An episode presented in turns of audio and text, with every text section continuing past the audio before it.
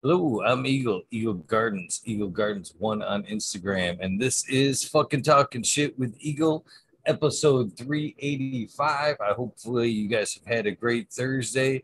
I have one heck of amazing guest with us tonight. We have Jason from Dark Horse Genetics.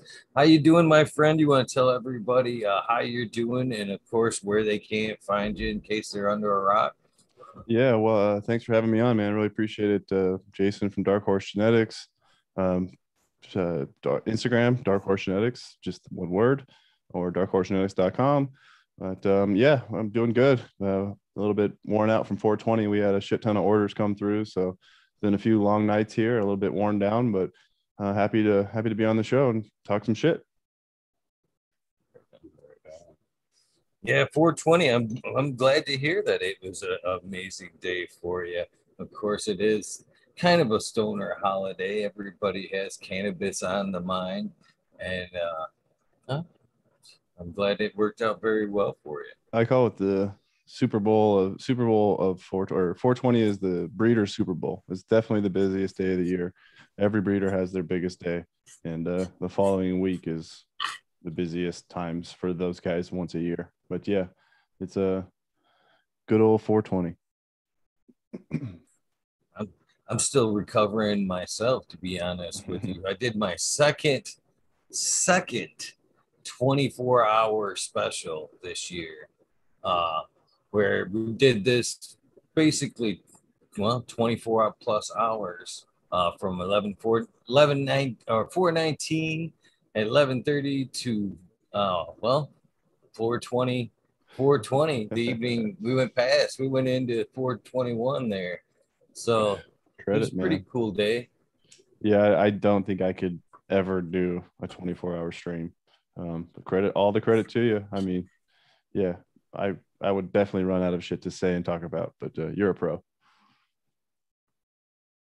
Oh no i run out of shit to talk about. And it's it's this year was a little bit different than last year. Last year we had it a little bit in like uh, groups of three. So it'd be like me and you, and then halfway through your time slot, somebody else would come in and then, you know, kind of lively up the conversation. And that's the way it went all day. But this year was, yeah, this year is more like a free for all. and uh, we had uh, 20 people, 10, 20 people at one point in there. Good day. A little confusing at point. Good day.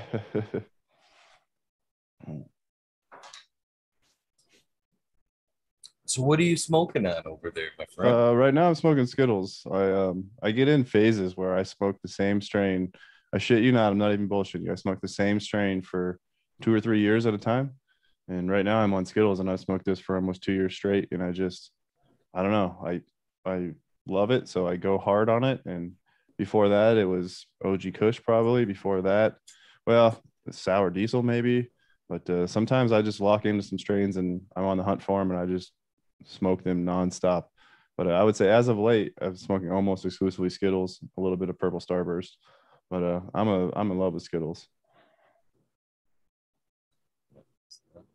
It's a great strain.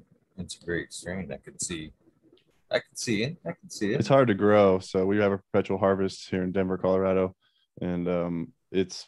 I think we have 20 moms so that we can have at least, I think 400 cuts every two weeks, and uh, of those 400 cuts, maybe 200 live, and of those 200, maybe 100 go forward after no stunting or any weird shit happens. So the plant is one of the hardest plants I've ever had to grow, um, but I love it so much that it's worth that trade off for me but yeah, that it's it's a trickier plant. It likes a soiler, uh, uh, or sorry, a sandier soil, and a lot less light, a lot less water. You can you can overwater it really easy. So it's a finicky little bitch, but when you get it right, it's phenomenal.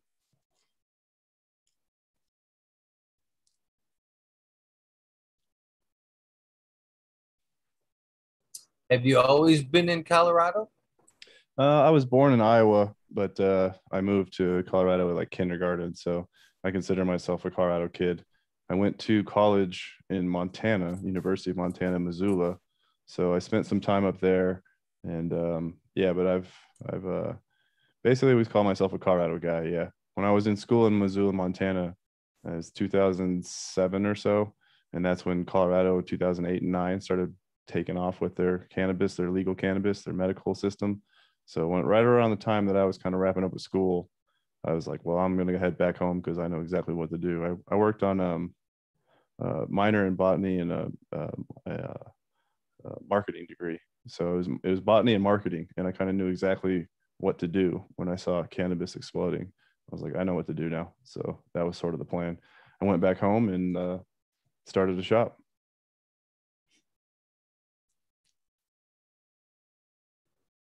So it sounds like with botany, uh, you've already had a love for growing then, or at least somewhat of a interest in plants before. How long yeah. has that went back? I, mean, I say I don't want to like to like mislead anybody. So the uh the botany was entirely so I could grow better weed. I was already growing weed at the time. I was a non-traditional freshman. So I went to school at like 25 years old. Um, and I'd already grown pot and I was I was like I can take a I can pick up some botany courses and maybe grow better weed.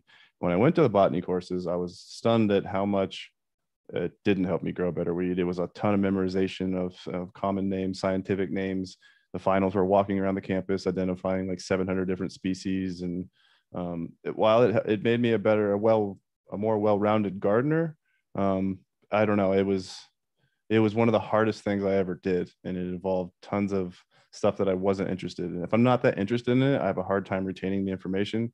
So those those were the tests I specifically crammed for. I would stay up all night long, cram, cram, cram, walk in, take the test, and by the time I was turning the paper in and walking out the door, I had already released all that information out of the back of my brain. So um, yeah, and also it was just a I want to say minor. It was just something where I picked it up because uh, in, in the science department you could pick up minors. So I was just like, well, I'll stay in the botany thing. But yeah, I've always had a love for plants, but uh, I wouldn't even say I can grow other plants that well. I'm just I specialize in cannabis because uh, I, have killed many house plants. Well, I guess then, well, we should start right where I do with everybody else. I mean, it sounds like you've had a pretty good run with cannabis. Usually I start things right off with that first time. You mind sharing uh, when the first time uh, cannabis uh, entered your life? First time I ever smoked cannabis, sure. Um, I uh, I don't recall the age exactly. I think it was like 14 or 15. And I remember going behind the barn of my friend's house. He had some swag. We rolled a joint, and uh, we smoked the joint in his barn out in the backyard. And uh, I didn't think it did anything to me. And uh, we went bowling right afterwards. He was 16, so he we jumped in his car and went to the bowling alley. And on the interstate, I remember feeling an, an immense sensation of speed. Like the car was going too fast and I was kind of wigging out a little bit. And that was the first time that I ever smoked cannabis. And it was, I don't know, it was wild because I didn't think that something like that could possibly happen from smoking cannabis, but it slowly turned me on to this whole lifestyle, if you will. But I would say I was raised on swag. There was many a time when there was no weed around in Southern Colorado. So we would drive to Boulder, try to get weed off the hill, we go to Fort Collins, try to get weed from the hippies over there. But a lot of times there was nothing. So we smoked swag growing up. And uh, I laugh about that now because it's we've been so spoiled with dispensaries around every other corner and been able to smoke the best weed for years.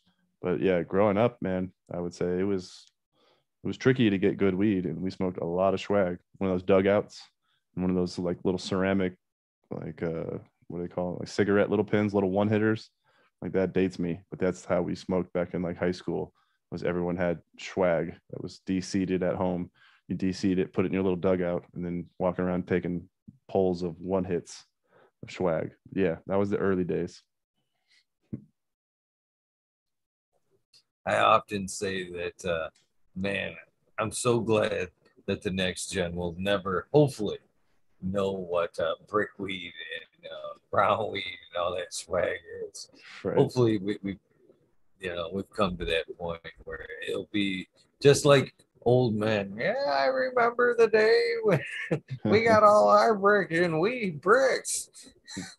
yeah, yeah. It's a beautiful, beautiful time we're in. Seemed like Colorado, though. I mean, I'm from Michigan, Michigan native my whole life, but it seemed like Colorado, with being so close to the West Coast and so close to the Mexican border there, that uh, you know, There'd be something floating around constantly. Yeah, I mean, we had good weed. We had batches of good weed from like the hippies, and then we had shit weed pretty regular. But um, the stuff that stands out to me growing up that was special, like we had um, NL5 Haze, which was cough, Fort Collins cough. So we had the cough floating around Fort Collins. There was also Fort Collins sage. So there was a sage that was floating around up there.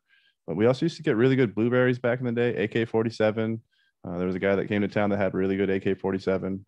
But um, yeah, a lot of times it was all about who you knew and being a youngster, you don't know anything. So, uh, or anyone. So it was hard to I get access to anything good. But uh, my struggles was real growing up as far as getting any good weed. And I remember treasuring, like literally treasuring a batch of good. We buy an ounce of sour diesel or something and just like, I is like Gollum with the ring. I would just hoard that shit and go to the basement and nobody talked to me. I didn't even want to share it. It was so good. I recall I recall days of like GTA, GTA and sour diesel. Like if I yeah, if I had an ounce of sour diesel and I would go play GTA and you wouldn't see me for a week because that was my thing.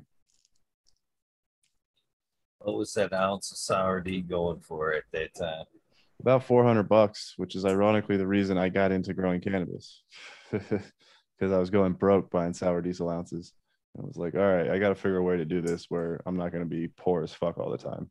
I was like, I got to have good weed, but I can't be broke. So how how's this work? Which the natural conclusion was, well, let's grow some. And I remember reading an article in the back of a High Times. There's something about it was a, it's called the C22 cabinet, and this will date me a little bit too. But if people might remember Overgrow.com, there was a whole thread on there or a whole subsection on there about mills uh, Mills closets that you buy at Home Depot, and it was a white closet. You could open it up, and then inside you could put a 4,000, I'm sorry, a 400 watt light, eh, or like a couple of I don't even remember what they were, like 100 waters, but it was all a whole whole uh, thread dedicated to growing in a cabinet in a closet. And I started there, and I built this tiny micro grow, and um, I started growing four or five plants and figuring out how to do it, and then I'm I knew a buddy who had the sour diesel. So when we got the sour diesel clone, I plugged it in and killed it immediately. But because uh, I didn't know what the fuck I was doing. But then I learned off Overgrow entirely off trial and error, reading books, DVDs, everything else. But yeah, um, the early days of smoking sour diesel is 100% why I started growing cannabis because I had to figure out how to do this on my own. That's awesome. It's awesome. Even cooler, you were able to get your hands on a cut of it so early on. It was actually an accident. Like most people don't get that lucky. Totally, that was it was an accident because the guy we were getting the sour from was a musician here in Denver, and uh, he had a buddy that was growing it, and we went over to his house to buy the sour one time, and he had a couple plants sitting in the corner, he's like, "Oh, those are extras from the set," and we're like, "Can we can we take one?" He's like, "Sure, take one." And I knew that he probably wasn't supposed to give me one and all the rest of that, but we didn't know shit at that time. I literally didn't. I had I had a couple of High Times magazines and a website, and I was just trying to piece it all together. And I think we took that sour diesel. This is embarrassing, but I think we took that sour diesel clone home at that time and put it under like a Home Depot grow lamp in the closet, and it stretched to the moon and before you knew it, someone watered it something wrong. It fried it up and killed it. And it was one of those moments where like we really just fucked up, and we know we really just fucked up. But how are we going to correct this? And uh, that led me to buying the first seed pack that I ever popped, which was uh, NYC Diesel from Soma Seeds because I wanted sour diesel, but I didn't know that sour diesel and NYC Diesel were completely different things, like many people at the time. So uh, I was hunting sour, but looking in all the wrong places. So if you guys don't know out there, uh, NYC diesel from Soma is not sour diesel from New York City or the East Coast.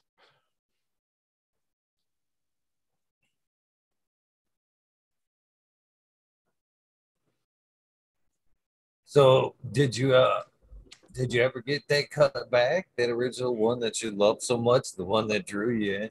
Oh yeah, absolutely. Um we got it back uh, like a year later. Same crew still has it in Denver, still grows it, still grows great batches.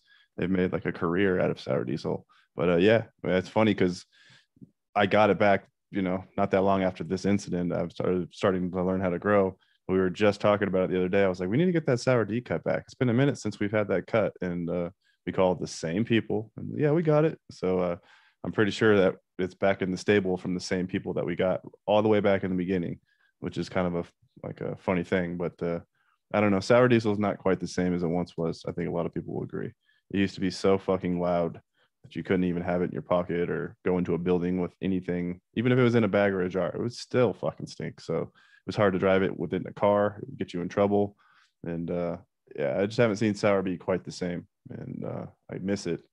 It's just like OG too. Some of these plants, some people say genetic drift, some people say dudding, but uh, I would say know, it's a 20 year old clone, 20 sometimes 30 year old clone. So even the best, even the ones that were maintained the best or held the best, taken care of the best, still are 30 year old plants. And it just requires you absolutely got to baby them to the finish before they they they smell or perform or taste like they used to.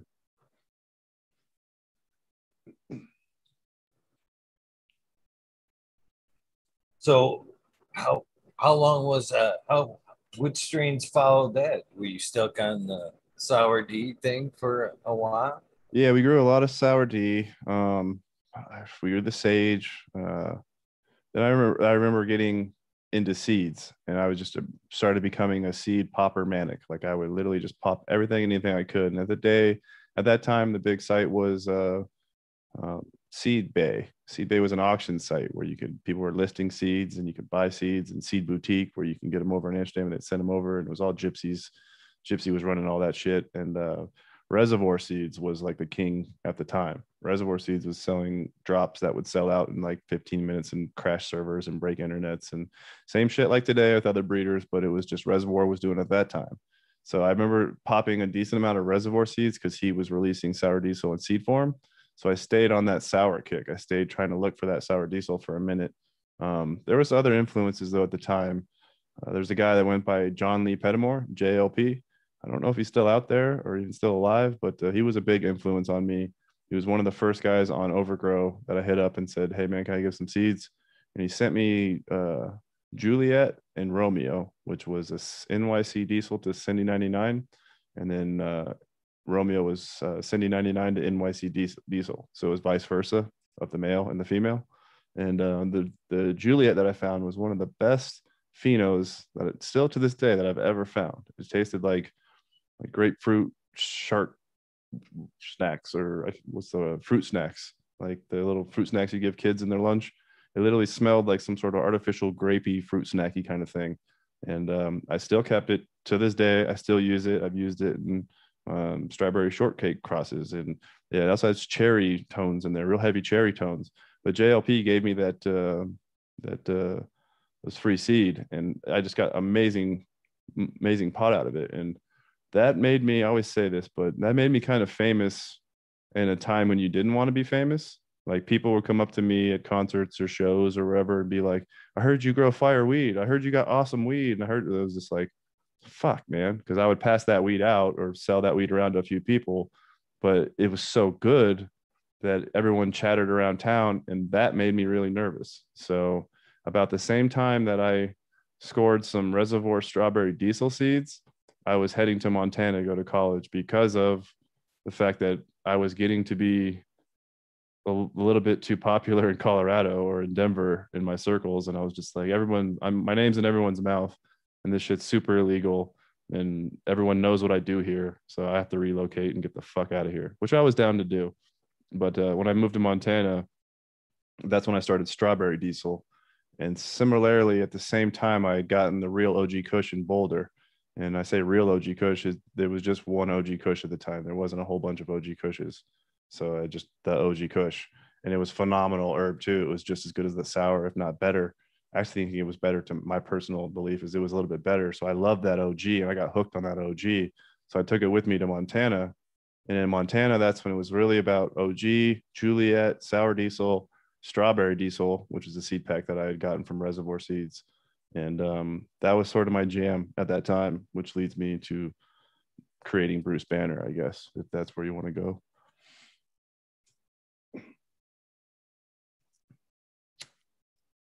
At that point, well, I mean, when did you actually start getting into wanting to breed? I mean, right there at that moment because I know the exact moment, and it wasn't even like a conscious thought, like, "Oh, I'm going to become a breeder now." It was, I was online. I bought uh, the Reservoir Strawberry Diesel seeds. Came online the very first version. There was a few versions that got released, but the first version of Reservoir Seeds Strawberry Diesel came online on Seed Bay, and I had to stay up because this was a European site. I had to stay up till fuck, I don't even know, like four, three or four in the morning to let him list them. And he was listing them in chunks, like five at a time. And when he listed one, I was able to buy or get the buy it now button and click and purchase and put all my info in and push enter. And as soon as I pushed enter, the website crashed, the server crashed, and the screen went like pro- internal error, server error, whatever. And I had no idea if I had won or lost the seeds or the had well, bought these seeds. And I knew that they were going to be sold out in the morning when I woke up. So, but I just said, fuck it. Cause I literally waited all night to try to do this. And I just went to bed and I woke up the next morning and in my inbox, there was a, a message saying that you know congratulations you won or you purchased this pack of seeds or whatever it may be so i immediately sent in my cash for that and when they got to when they got to the to me and i started them i immediately thought okay i know these seeds are so valuable that they crash a website i really only care about the females but it would be an in, injustice almost to like just throw away the males just kill the males like i normally do so i decided to keep the males for the first time knowing that they were incredibly valuable and I just said, fuck it. The best plant that I have is OG Kush. And it was literally, I love the flavor, I love the taste. And I already knew I was like, strawberry diesel, strawberry flavor to OG Kush. I want to make a strawberry OG. So it wasn't even like I'm planning this as much as it was like, if you don't do this, you're a moron. And so I did. And I took the strawberry diesel uh, males. There was a couple of them. There was three different males, and I pollinated individual branches of different plants of or of different OGs, not different, the same OG, but I had multiple clones, and I pollinated different branches of it um, with different males. And then I also did what a you might call an orgy or terrible breeding practice, which was to basically mix the pollen and throw them on the top colas. So I had no idea what was what on the top colas. Um, again, I wasn't reading a lot about breeding at the time. I was more or less just sort of chucking and playing around. And I always say that, like when I made Bruce Banner, it wasn't an accident. It was on purpose, but it wasn't. It was more. It was more of a chuck than a breeding project. And um, when we poll- when we did the pollination, I I got the seeds from the OG Kush. Uh, I remember this, and the OG was bomb. And I went to a concert in uh, Horning's Hideout in Oregon, I believe it was in Oregon. Yeah, it's a, like a backwoods amphitheater. Some people probably know, but Horning's Hideout. And I went to go see String Cheese. When I went out there, I took all the OG Kush with me. And uh, no, I got my I got my story backwards. It's actually Vail, Colorado. I went back to see String Cheese in Colorado. It was in Dobson Ice Arena. That's where it was. And the Dobson Ice Arena, I had the OG Kush with me, and everybody wanted to smoke the OG because again, back in Colorado, my crew kind of knew I had the good weed. So I would come up like, I want that OG, I want that OG and I didn't want to sell it because it was pollinated with this super special stuff. So I was just like, well, I'll give you an eighth, but I really need the seeds out of it. I was like, it has seeds and I really want the seeds back. So I passed out like a quarter pound or half pound of all this OG was that was seeded and begged for the seeds back. And of those seeds, I maybe got back like two, 300 max out of all of it. There was probably a thousand in there. Still makes me cringe to this day a little bit, but uh, I got those seeds back. I rounded all those seeds back up um, individually, kind of had them labeled from what was what, and uh, started those seeds. And with amongst those seeds is where I found Bruce Banner number one, number three, and number five. There was another pheno in there, but it, it wasn't great. I didn't really cultivate it much more or propagate it more, so it kind of fell fell off right away. But the one, three, and five, and um, I started that that seed, cracked it, grew it, and I knew it was good, but I had no idea how good it was. Again, it was my first breeding project. You start something, you start a seed, you put it in the ground, it grows. You're looking at it, you're going, "That's a. It looks like good weed. It looks, smells great, looks good." But in your mind, you're kind of wondering, like, did I am I manufacturing my own hype? Like, is this is this not as good as I think it is? And I remember harvesting it, smoking it, and the very first hit being like, "Holy shit! Like that." That tastes great. This is phenomenal. It tastes like strawberries on the end and OG on the back and I was like, this is fucking great. I think this weed might be the best weed I've ever smoked in my life. But I knew that, you know, I made this. So I don't think that it's probably going to be, it's in my head a little bit. So I took it to some friends and um, I, I remember going back to um, a concert. This is the concert in Oregon. So I remember going to the concert in Oregon and I had the first batch of Bruce Banner. And when I went to the concert in Oregon, I had three different jars and I went and saw my same crew again. And I passed out this weed in the lot this time, which was OG Kush to Strawberry Diesel. And I called it Strawberry Kush. And um, the people there bought it on the first day. And then it was a three day concert run. And on the third day, everybody was kind of running around being like, anybody, anybody seeing that Bruce Banner guy? I need that Bruce Banner weed. And my last name's Hulk, if you guys weren't aware um, like Hulk Hogan or whatever the fuck. So um, it turned into or Incredible Hulk. So it turned into Bruce Banner weed instead of Strawberry Kush. They just said, "Hey, where's that Bruce Banner weed?" So at, by the end of the weekend, the strain was named by named itself. It became Bruce Banner, and it was confirmation to me that this weed was fucking good. And uh, take it a little step further, I went uh, after college. I went straight back to uh, Denver. Started one of the first five dispensaries in the state maybe first 10 dispensaries in the state, but I was one amongst the very first people to do it. And I introduced that Bruce Banner strain. And that's also when I knew that this was something special because it sold out immediately. And then we had people talking about it. A line started forming. People would line up in lawn chairs to try to buy it. They'd wait overnight around the block. I remember walking around the corner to the store one time, and there was people in lawn chairs waiting all the way down the sh- on the street something like you'd see at Cookies today or some other shit. But it just blew me away in 2008 or nine when we'd still hella illegal. We're all running under the medical aspect. I thought the news was going to show up or something, and I was like, we need, we gotta. I'll give everybody a number, and you come back and we'll serve you one one at a time. I don't want people lined up in front of the stores freaking me out. Where really, that's I guess good PR or good promotion, but that scared the shit out of me at the time. But it also gave me the confirmation that okay, this weed is super special. But uh, yeah, that was I didn't become a breeder till 2000, fuck, like uh, 14. So I didn't really consciously start making strains till 2014. I'd only made Bruce Banner back then, 2000, probably six or so, just out of that necessity of getting that that seed and knowing, hey, dipshit, don't fuck this up. Don't throw those males away. Throw it on this OG and see what comes out of it.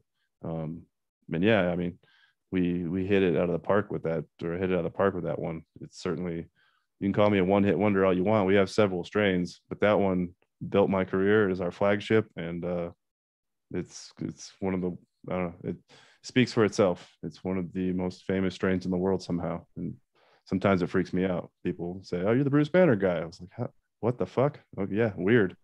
You know, halfway around the world. Man, that's got to be an amazing feeling. I can't imagine fucking people waiting overnight and shit to buy fucking seeds and shit like that. That's got to. This was just the weed. We we limited them to a quarter a quarter per purchase, and that also pissed people off. But we tried to share it enough around the city, and um, yeah, we also started selling clones at that time. We waited. I think this is the perfect way to release a strain that's hot like this, and this is the perfect way to market one. This is also the perfect way to release one because everybody wants what they can't have. But if you say, okay, we have the hottest cut going right now, and we're going to sell it at our shop, and we're going to hold an exclusive exclusivity on it for a year to two or even three years. But you announce a date that you're going to release it, and we announced the date of Christmas um, two years after that we had started selling the plant. I said, in two years, I'm going to sell this cut to you know the public, and a year from there, we released it to dispensaries. So we had one year exclusivity. The second year, I sold it to a dozen shops because I couldn't fill demand. As much as I like seeing a line down the street, it was better to go ahead and put that product out and get it, you know, across the market through some partners and produce more of it.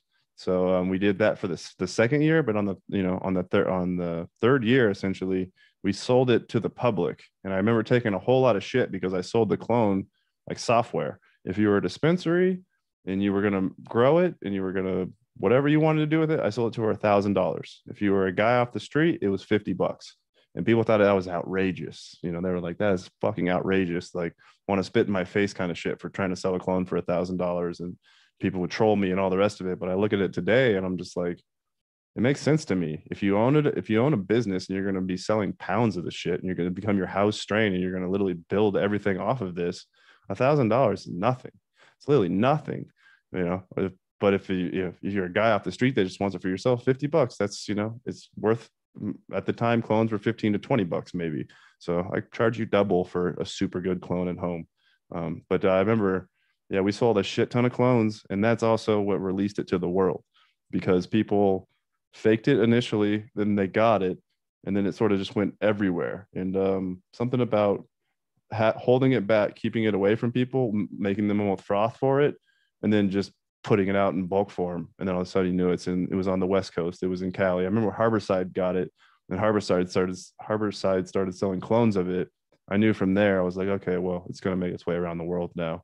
And uh, yeah, I mean, we were in Spain not that long ago, and it was in some clubs over there, and it weirds me out sometimes to see the the exact clone like all over the world. But um, yeah, there also we've since sold seed of it, so or a version of it in seed. So it, it gets a little bit muddied up now too when you go to dispensaries and you're after Bruce Banner. A lot of times it's the number five pheno because the five got widely passed when the number three was held a lot tighter. And then um, or it's a, a pheno of a seed that you know that we put out or somebody else put out. Um, but yeah, so it's a little trickier to nail down the exact one now, but at the same time, Bruce Banner's far and wide. So yeah, it's a uh, strain just took a life of its own and sort of weirds me out.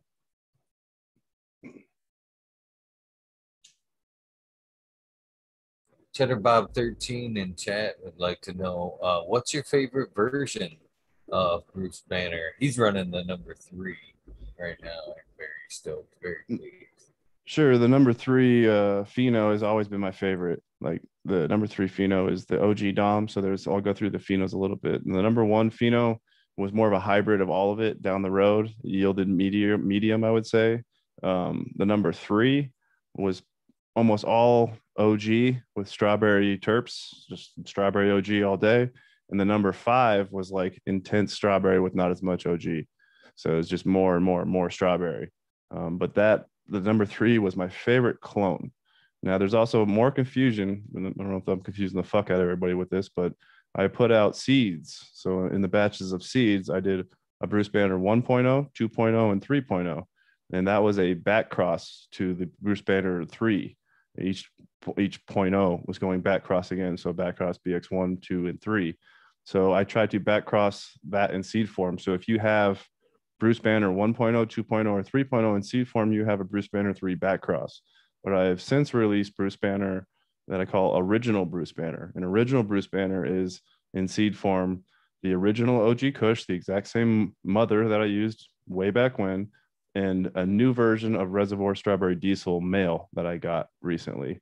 Um, some seeds and I cracked and I got a male. So I recreated what I did back in college with the exact same genetics to find amongst those seeds the number one, the three, and the five phenos. So they exist amongst the original Bruce Banner phenos. So there's to be clear, there's clone onlys floating around of Bruce Banner one, three, five.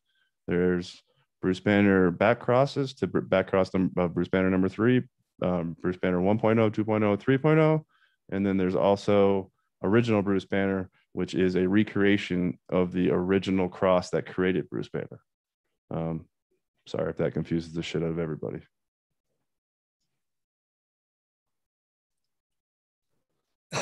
Not really, but I'm glad you made the clarity of it all.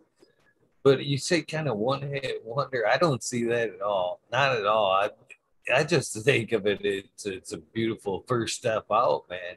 Uh, we all. What is it like? I mean, come on. High times, strongest strain. You know, first out and you get something like that. I mean, that's well. The weird thing about it was tough to compete with. I don't care who you are or what you create. That shit's tough to follow up, man. Uh, I, I, appreciate it, but yeah, the weird thing about it is the time it takes for a strain to pop too. Like I knew it was good in 2007, or you know, I knew I had the fire in 2007 in my closet. I was like, oh shit, this is this is amazing. No one in the world knows, except for a small people in a parking lot at a string cheese incident. You know what I mean? And then I brought it to the city in 2008, 2009, and lined that up. And um, that started it a little bit, but really Bruce Banner didn't become a household name or like started popping until it got on the coast. When California got it, when Harborside got it, that was big. But then I remember there was a period of time, I can't remember the exact year, but it became a hundred eight hundred dollar an ounce strain in New York City. And all the high times guys were smoking it and they were raving ranting and raving about this herb. And it kind of just kept taking its way across the globe and getting bigger and bigger. But I'll be honest, you know, Bruce Banner is my flagship. It is my namesake because you know it, my last name's Hulk and all, but it's literally given me everything. Like those without the strain, I wouldn't be where I am today. Without that wonderful, beautiful, I want to call accident, but little Chuck, I definitely wouldn't be where I am today 20 years later because I wouldn't be able to go get an investor to get in the legal market and say, Hey, I need to borrow millions of dollars. And the guy's going to look at me. And if, you know, if I'm Joe Blow Instagram guy with some pretty pictures and I say, trust me, I'm good. Trust me. I know it. I'm, I'm good. If I bring the investor a fucking cover of high times and say, I got the strongest strain on earth. I'm the, I'm the, uh, I'm the best. I want to say best breeder. I breed the strongest weed on earth. I need to borrow a million dollars. I know what the fuck I'm doing. He's like, oh shit him and his buddies like maybe we got the high times guy that this dude's whatever's on our team. It, it, it, broke down all the fucking doors. It broke down all of the doors. So i'm eternally grateful to high times. I'm a, you know immensely grateful to i think danny Danko was the one that wrote that article that just did that. And it, it literally changed things. Winning some cups changed things a little bit too. The weed actually being good changed things. But i'm under no like illusion that you know i don't know. I, while i say i've earned it i've also you know it was a gift. I got lucky. I literally got lucky because if that strain turns out like dog shit and it doesn't become amazing, I'm just another guy growing weed, trying to get it an investment, trying to build a shop. You know what I mean? And the fact that I bred that, I call popping seeds like, you know, the lottery. I won the lottery there, or even creating seeds. You kind of play what you kind of tweak the odds in your favor when you make seeds as a breeder, but you're still playing fucking the lottery. And when you win the lottery and you find that pheno, which you know I've won the lottery a few times, but you find that pheno and you're like, oh shit, like this is special, um, and you know how to push it forward and control it and market it and release it. Um, it can certainly take you places. You know, I'll even say, for example, like Capulator, like uh, you know, I know Cap, um, I'm not super well or anything, but his Mac One, it reminds me a lot of the Bruce Banner trajectory. It's like all of a sudden you get, you know, people go nuts on a strain and they're like, oh shit, we got to line up and buy this. We got to get this. We got to get this. Well, the Mac one and the Capulator, we saw it go down. You know what I mean? You can see this happen. You see it happen with some of the cookie shit going on. You see it happen with the compound stuff or the seed junkie stuff when all of a sudden they're eight, nine hundred dollars a pack and people are clamoring to get the shit. And I'm just like, okay, you know, you see, you know, I would say um, if you can dial it up, and you, and what I what I mean by dialing it up is finding the right phenos and then turn those phenos into something, it'll open up all of it to you. But uh, again, I'm under no like delusions that uh, I'm the greatest thing ever. Honestly, it was it was one of the luckiest things that ever happened to me. But the fact that I could parlay it into where I am now in the and go through the doors that it opened for me because uh, it's certainly opened the doors.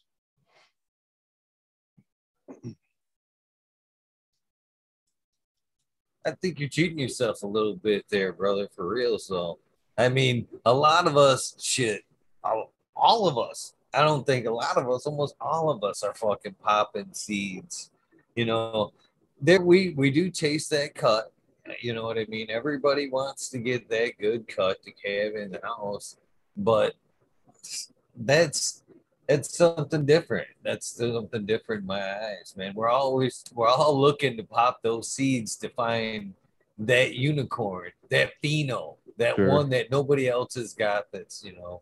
Well, but to uh be able to you know put those couple of strains together and it be that unicorn, totally. you know what I mean? It definitely it's worked in that completely instance. different.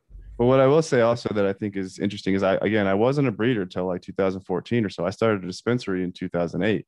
And what I think made me what what I am better at, I'm not even a fantastic breeder. What I am good at is picking good weed. Like I'll be cocky and confident about that all day. I know good weed. You know, I know good cannabis. And the way I know that is I grew up reading high times like every other kid, like was a playboy sitting in the shitter or sitting hiding in the fucking treehouse or wherever the fuck it was. I read all of it cover to cover and I knew I had the pinups in my wall and everything else.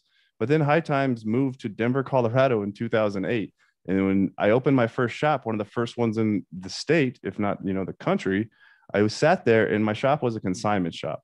I didn't have enough. I literally had six lights in my basement. That's what I was the grow for the dispensary. You know what I mean? I could produce a few pounds and I'd bring in and it would be a spike to sales, but I relied on the community to supply the shop.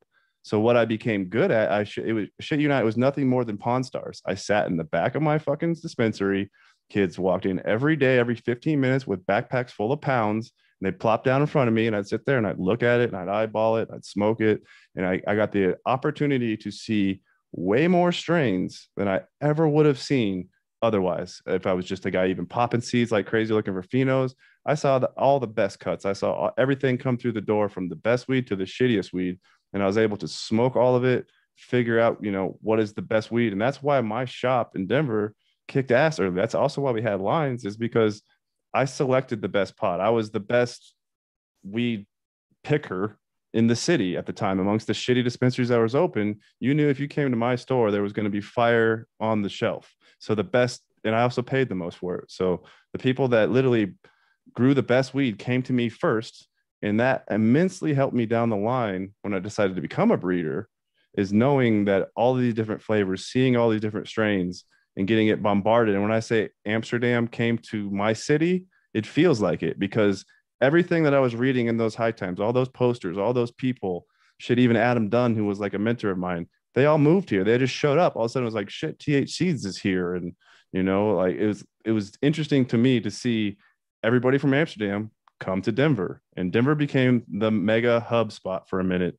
And imagine being a kid idolizing the Bulls or some shit, Michael Jordan and the entire Bulls and Scottie Pippen and Dennis Rodman and all those guys moved to your city and open up you know shops and you can go hang out with them and see them and talk to them and pick their brain. And it was an ultimate dream come true for me. So uh i it you know one step in front of the other. But uh i think what made me a better breeder was being able to pick pick winners pick good strains to put on my shelf pick the best pot to put on my shelf. So now when i crack seeds looking for the best phenos i kind of i mean i've seen tons of weed out there so it's like i kind of know or this is the one that I want. Or when I see something special, I believe it's really special, and I try to breed with the special ones. So I think it makes me a better breeder down the line, just having that immense amount of experience, literally running a consignment Pawn Stars type of shop, and uh, I do miss that shit. You know, it was it was one of the best times before the regulation came. Regulation does take a lot of fun out of it. I hate to say that, but it's true. It's true. Uh, Ned Denver and Red Pill in chat would like to know your thoughts on Gamma Berry. Gamma Berry was a Banner 5 cross that I hit with the Strawberry Diesel. Um, now, full disclosure, the Gamma Berry shows anywhere from 10 to 20% intersex traits, meaning the dreaded word Hermy. Um, we don't sell a lot of it. I sell limited batches or it as freebies. Um, but yeah, the, the Gamma Berry, it's phenomenal. It has a longer internode length. So you're going to see four to five inches internode length between nodes. And it also only grows golf ball chunks. But all the while, you got to watch out for those Hermes. I just want a full disclosure. Uh, and that's the thing. This is the, the Gamma Berry brought up a debate amongst me and some of my friends about at what point do you pull a line? Because we, when we went through testing, we didn't really see much. We saw a nanner here or there, and I can kind of live with that. But when you start to get feedback of this is you're getting you know this many intersex traits I'm like, all right, it's literally I pinpointed down to after growing large batches myself, you know, anywhere from 10 to 15 to up to 20% intersex r- r- traits is like that's a line that I think that we should probably pull. And while other people are saying, don't pull it, just disclose it. And I've seen other breeders put on the pack, you know, warning intersex traits may be present, all the rest of that. I've also seen people literally just say fuck it and sell it off and not say a word about it. Um, but me i've been cautious to to sell it and i try to disclose when you know when people do ask i don't want to like hide from it but at the same time there's phenomenal plants within but i wouldn't breed it that's why i've never taken gamma berry down the line further um, I, it was a one-off that we created and i still have seeds of it today because i didn't push it out in bulk form and never just said hey every seed bank in the world take this it's been yeah i got them but do you really want them kind of thing and uh, that's you know full disclosure that's how we sell them and there's not very many left. I think there's we give them away. I think there's less than 20 packs left out of maybe two, three hundred in the world. Well, I appreciate the fact that you would throw that out there. You know, like you said, there's a lot of people that would just chuck that shit into the market. Now, that's a the whole. Mm, some would say some would say zero percent is the point when you fucking don't sell a strain, right? And I would probably agree with that. But at the other times, it's like being a breeder that puts out thousands of packs in the world, it's like you get feedback from somebody, even though you've tested it and your testers say it's good and it sends you good pictures. You get feedback starting to come back in the in the email saying this totally hermed on me, bro. And you're going, okay, that's one. You know, it's like maybe that guy's a dipshit, maybe not. It looks like he knows what he's doing, so I'm going to give him the benefit of the doubt. He maybe something happened there. You know, shit happens. Then you get another one. Then you get another one. And it's like, all right, is this is this a recall situation? Do we sell it the way it is? Um, do you know? Even though I know within there's fire genetics or how did how did how how should the community handle it? How should the seed buyers handle it? How should the breeders handle it? It was just an open debate that we have that i've had with my crew i guess you could say. And um, my answer to that is it's kind of unanswered at this point. That's why we sort of still slowly sort of have the seeds. But um, yeah again gamma berry was bred specifically to go to the the banner five phenos. Um, hulk smash is another one. Um, that we did that used the same male and it came up with the same traits and we didn't really sell that one either. So and that was to the banner three. It was gamma berry and hulk smash. And both those lines i sort of held back while limited packs are in the world for people that really beg for it. But um, i just i don't know. I'm uncomfortable doing it knowing that i have better lines to put out and would have happier customers if you went this direction. So i try to steer you a different way I, I, I appreciate that your honesty all the way around on that, and I would too. I would try to.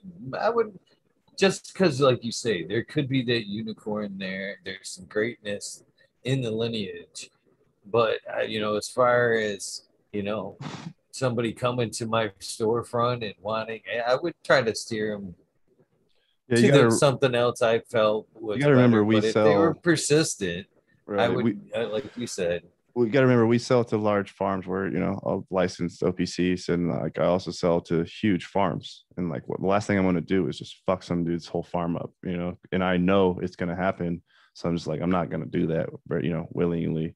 So it you know it is what it is. But the interesting thing about you might ask why the fuck did that? Why is that happening? Because the original Bruce Banner line didn't harm and the answer to that is the original seeds from Reservoir were much more solid than whatever the fuck he put out in V2, V3, V4.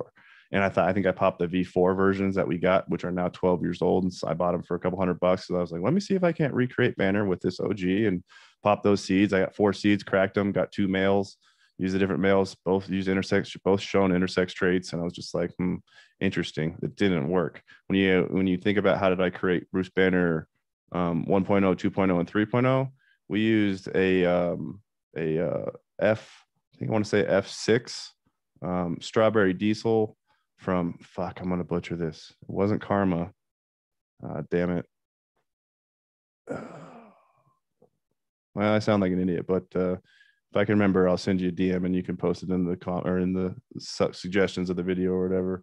But um, yeah, we used the fractal. There it is. Fractal genetics. Fractal genetics put out a strawberry diesel that was like F6 or whatever, totally stable, totally solid. That was where I found the males on that, on the recreation of the one, two, and 3.0s of the uh, the the original banner. We used that strawberry diesel V4, and that strawberry diesel V4 it didn't it wasn't stable. So um, again, um, I, I'm not sure where the herm tendencies come from because strawberry Strawberry diesel is um, reservoir seeds with strawberry cough, which is sour diesel, East Coast sour diesel. So maybe it's coming from the Kyle Kushman strawberry cough, but uh, or even the sour diesel side. But I've made plenty of sour diesel crosses without intersex traits.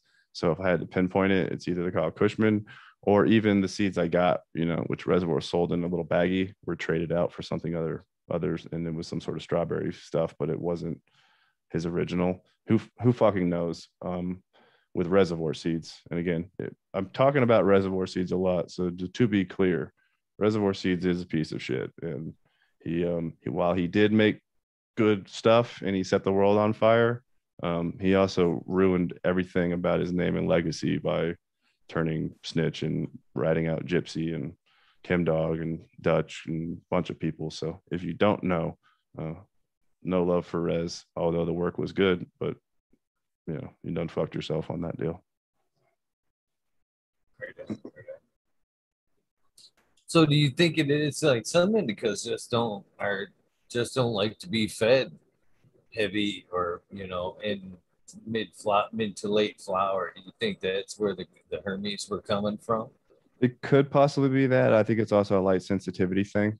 I think the minor minorest amount of light leakage, a pinhole leak, a red red bulb on something can I know sour is light sensitive. Um, so sour can show weird shit if you have light leaks at all. So I, I lean towards two temperamental strains crossed together potentially to create the strawberry diesel. But um, on the very first version, I remember back in 2014, it was solid. And I'll say that in general, for most cannabis strains, we're getting to a point where Hermes are everywhere. When before, I don't know, call me crazy, but I used to find better shit in, you know, a higher keeper ratio in packs 10 years ago than I find today. I go through packs like crazy and I don't keep shit. I'm just like, yeah, no, not good. I don't want this. Don't want this. None of this shit's hitting the marks. It's, you know, while this tastes good, the structure's so bad or the yield is so shitty that there's no way I'm going to run this ever again, like commercially. Um, so I don't know, man. Uh, maybe others would disagree, but I, while genetics have gotten better, keeper, the ability to find keepers has gotten way fucking harder. I feel like.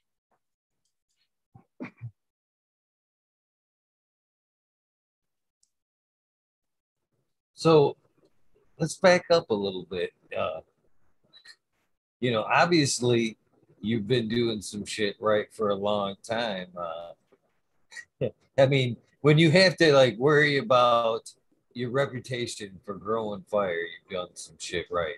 you know what I mean? You want so what? What were you growing in? What was your grow like at that point? You want to let us in a little bit on how what what that was like back then? Sure. Yeah. I've um, I've grown every which way but I grow now the same way that I was taught the very first time I ever grew. And the people that mentored me taught me a very simple fucking recipe. I don't even have any secrets. I'll tell this whole show exactly how I grow my weed at home in my commercial facility and how I was taught. And you'll probably laugh and think that I'm lying, but this is literally all I do. I um I love soil, but it's not soil, it's soilless because I'm using uh, Sunshine 4 was the go-to back in the day, but we since have switched that up to Pro Mix. I prefer Pro Mix now.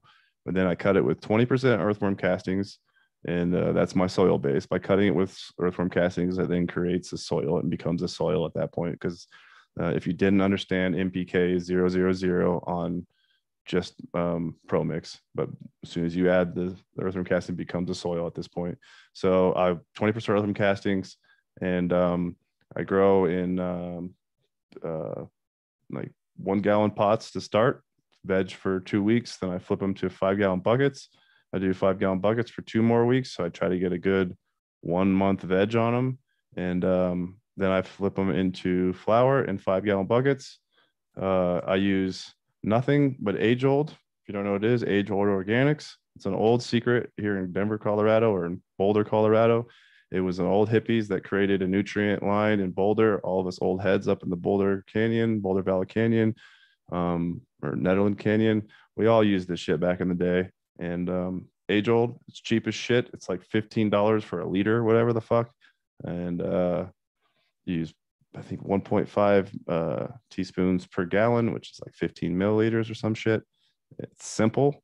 It's, it's one part, one part grow, one part bloom and that's it. And you use the the I never go over 1100 ppms. I never go over 1100. So I keep it organic as I fucking possibly can, and I never stress my plants out because I'm not a fan of uh, NPK boosters or whatever, any of these hardeners, plant hardeners, or I don't like salt nutrients, any of that other stuff. But to finish my equation, I put them into flower and then I uh, switch to the uh, age old bloom and then I use the bloom, uh, increasing the ppm from 800 to peak it out at 1100, and then back it down, flush it out.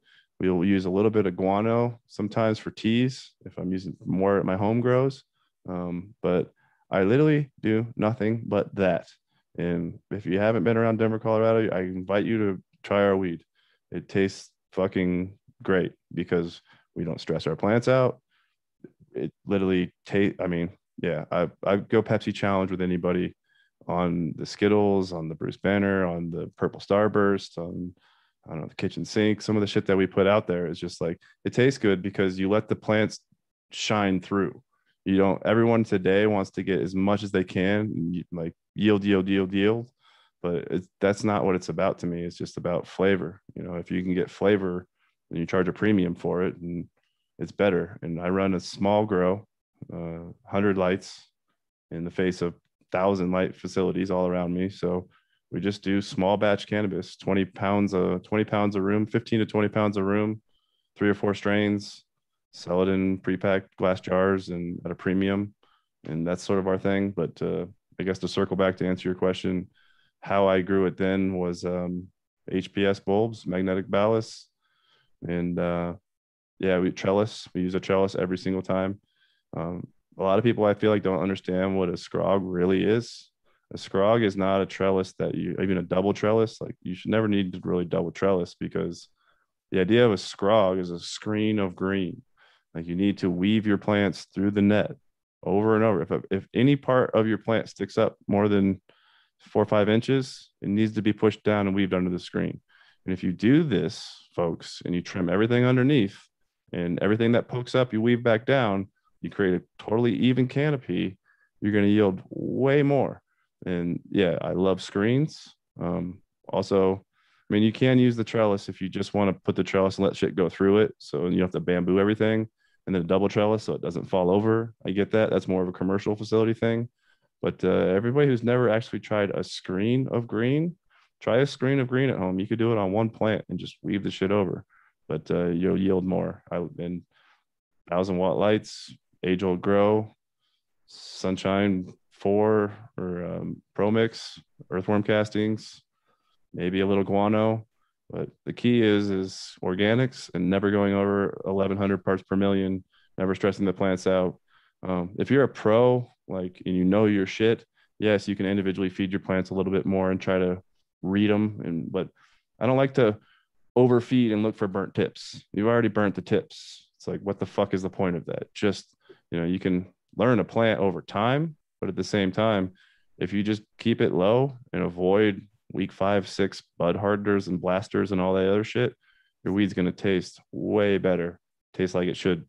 Um, but yeah, that's that's how I grow weed. That's how I grow weed in a warehouse commercially. It's in the SOP, like five steps.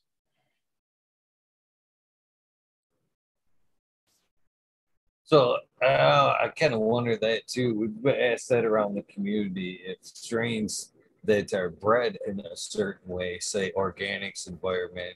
I don't know if that's how your mothers and fathers are kept in like an organics medium.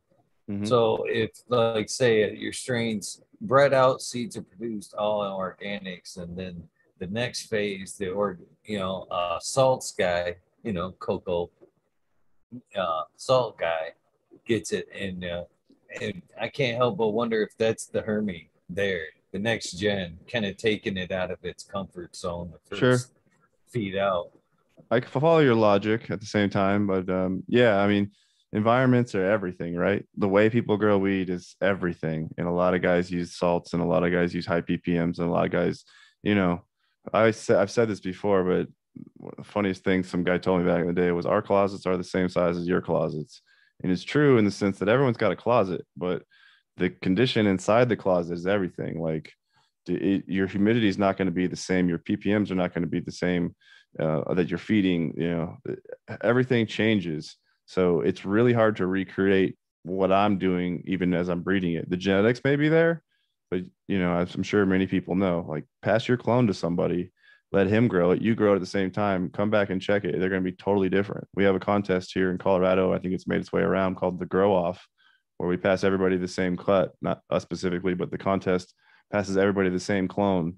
And um, they don't know what it is. It's a mystery clone. And they say, all right, 50 shops, I'll grow it. And we're going to have a contest and we're going to test it. And it's all that one's all done based on testing as the winner as opposed to consumption. But uh, if you see the poster of the strain that they submitted, the poster doesn't look like the same weed and it's 50 different pictures of weed and none of them look the same and that should tell you something that you know it's it's all about your environments uh, and almost no two grows have the exact same environment it's just really hard to do so as creator of bruce banner number three uh, what was you what would you be looking like if you were running the strain as far as when to pull it. You know, a lot of that people that that's a weird subject for people. You know, clear to cloudy, that cloudy, a little bit to amber. I myself like to see things a little bit more on the amber side. Hit that swell. That's my natural hardener right there. Why when I want to add something to the plant to, to harden it when I know the swell's coming later right. on. Yeah, I like the amber too. I like my cow. I like my shit couch locky. I think it's a personal preference. Um, for people, you know, a little bit cloudy. If you want to be a little bit, if you like a little bit more uppity, but I like my shit like sink me in the couch, like as narcotic as I can get it. But I would also say, as far as Bruce Banner specifically, go 10 weeks. So many people are like, cut it at eight weeks. It totally looks done at eight weeks, but it's not done at eight weeks. You have to go 10 weeks. Otherwise, you're not going to get the right terp profile. If you see Bruce Banner that looks and tastes and smells like hay and it's hay weed or whatever, that's eight week Bruce Banner. You literally have to go 10 weeks. Um, but also check your trichs. And I prefer a little bit of amber, but again, I don't think there's a right or wrong answer there. It's all about body chemistry, personal choice, and um, grow it two, three, four times or two, three, four plants and cut them at different intervals. Label your jars and see how your body chemistry reacts to each each different harvest chop. Mike Denver and Chet says, uh, ask him about the dirty hippie string cheese incident stories. yeah. So Mike, shout out Mike Denver. Uh, yeah, I mean, we kind of talked touched on a little bit before, but um, I I'm from Colorado. Um, all I wanted to do after graduating high school was play video games and smoke pot and listen to music. And I grew up listening to String Cheese Incident and jam band type of stuff. So at one point I went on the road as like a roadie, if you will, or whatever, and traveled on tour and sold grilled cheeses and bottled waters and all that shit and went, you know, road to road and or or town to town. And uh yeah, that was sort of the start of also like seeing lots of different cannabis in different places among many other drugs. But it was like, yeah, okay, like you know, Tennessee's got this kind of weed, Cali's got this kind of weed. We, we knew if we went to San Fran, we were getting fired, but we knew if we are in Albuquerque, it was going to be tricky. But then again, our closets are the same size as your closets. So I remember walking into people sometimes in the parking lot in the middle of fucking Kansas City, and you'd be like, holy shit, you have the fire sour or OG or whatever it may be. And it's like, what? Like, how do you have this here? You're from here? Like, so it doesn't necessarily matter where. But yeah, anyway, I um I used to be a wook, but I never really had dreads or did any of that shit. I just uh, enjoyed the music, and went on the road. But I do have this recollection of getting super high one time and being at a show and looking around and being like, I've done this for like two or three years. I've traveled around. I don't want to be like a hippie burnout. I'm going to college. So that's why I was a non traditional freshman. And I went to college and decided to do it all. You know, I was like, live on my own and had a dog and had to grow and paid my own way through school entirely you know by myself and sat in the front row because I paid for it with cash that I earned. So I was just like, all right, like I'm here to learn. I'm here to do something with this. But uh yeah, uh rambling there. String cheese. Sounds like a pretty good time, good experience in life right there. I would recommend any youngster oh. to go on the road with some band for a while. It's fun. Yeah, good life experience. I agree. I agree. Um, uh, Modern Genetics in chat has said he's running a Bruce Banner with lemon terps. He wants to know is that a true uh, Bruce Banner terp? yeah we've seen it pop out within the genetics so not initially on like on like the uh, first cross that i created where i made the original bruce banner from like way back in 07 i believe or whatever i said um but um no on the uh, um original bruce banner seed crosses that we've seen i have seen a few lemon terps myself come out when i do large pheno pheno runs of it so i'm not a thousand percent sure where that lemon started creeping creeping out from but uh, it's not really present in the Bruce Banner 1.0, 2.0, 3.0. It's not present in the first batch of uh, original, or I'm sorry, the, the, original creation of Bruce Banner, but it is present in the original Bruce Banner seed. So, um, yeah, within the depths of there, there's some recessive lemon traits. Mike Depper chat would like to know uh, have you ever created anything uh, that you feel is as good as the Bruce Banner number three? You know, and I agree with that just because the masses, you know, he said one hit wonder, you compared yourself to that. But, I, don't. you know, I, don't. I think I think that's a bullshit comparison, to be honest with you. Well, that's every, It's just, it's know, hard to beat. Perspective. It's hard to beat. Uh, you know, it's like, I, I feel how I can imagine a one hit wonder may feel when the strain gets that big, that quick, and goes like that crazy. It's hard to have anything overshine it ever, like again. Um, and and the way the world is now too, the way High Times is, and how High Times has changed their model, and everything got social media and Instagram and all. Like this was all before there was a million channels, a million podcasts, a million shows, a million feeds to look on Instagram where you get all this crazy information. This was before Facebook. It was just like plow. Here's the magazine the whole weed world looks at. So it was like in your fucking face, big strain. Whereas now I don't know that you can really recreate those like like media moments where it's like if you put a strain in there on the cover or a centerfold or it just got you know beautiful photo even in high times it could trigger everything for you and jumpstart everything. So and i don't know that that can happen anymore.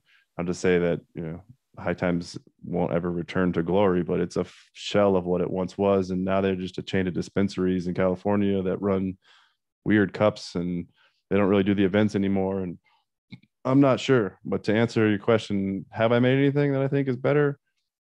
It's hard to say because it's like you know they're all your children although i have like i don't know 50 or 60 crosses i've released at this point. So it's hard to be like oh that one's better than this one. But really yes yeah, some are better than others. And i would say right now i'm really into the slobber knocker. Um, i just did like another 60 pheno run of it just to make f2s and as i was going through it i found three distinct phenos i found a really purple pheno i found a red pheno and, a, and then there was also just a, a deep green pheno but it was like totally identifiable. It was like, oh, okay, there's purple, red, green. And it was like an idiot could fucking figure out what to do from here. I was just like, all right, the purple ones were phenomenal. They taste purple. And it, what what slobberknocker is, everybody's Skittles to purple starburst to Thanos. What Thanos is is Skittles to bitch slap. So really, if you want to get technical, the family tree Skittles, purple starburst, uh, Skittles to bitch slap, which is kosher OZ to OZ. So there's Skittles in it about six fucking times to kosher to the OZ to Kush, which is more OG, which is more kosher. I'm sorry. Um, so it's a bunch of kosher and a bunch of Skittles hit to each other with a bunch with some purple in there.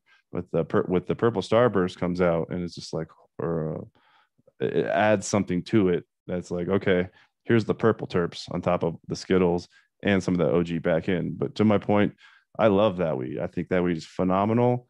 And I have this weird feeling that as I cultivate this strain out further, release it to F3 because the F1s was a very limited release, maybe 100 packs. The F2, I'm just going to keep for myself. The F3 will release after this.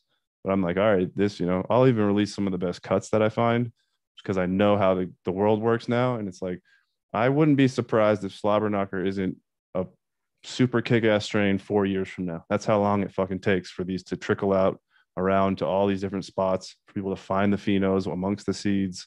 And then in about four years from now, you're going to see batches of hash and I don't know, fucking cuts and flower and slobber knocker. I think will be big in four years, but it's like maybe not even four, maybe two to three. But uh, it's certainly going to take time, and I could be wrong because maybe I love it. This has happened before. I was like, I love this shit, and I put it out, and I'm like, don't you love this world? And they're like, no, dude. Like it, you know we don't we don't like it the way you like it. So i was like all right I'll, I, i'll smoke it. I still like it but so um yeah. That's why it's sort of like music. Not every song you make even though if you dig it like they're gonna like it. So uh, i'll relate it to that. But slobber knocker to answer your question i think that one's gonna be a banger. I can relate to a couple of things you said there. You know uh first first and foremost I believe you're right on the four year mark there. Uh, well, well, I don't even think that's right, to be honest with you. I think it's a little bit you know, longer than that because you've got to put in the work first. You know what I mean? You've got right. your time plus the four years. You know, and that's one of the things I bet when you hear people, I don't bitch. When I hear people bitch about a pack of seeds or you know, amount for a cut or the pack of seeds, it's like, man, you don't you don't realize what's into a proper word strain before it's the oh I gotta have it. You know what I mean? Sure. People's tested it. You've had it for you've worked it forever. You put your heart and soul past it to other people. Oh man, there's a lot of work into that initial fucking getting it out there where everybody loves that shit.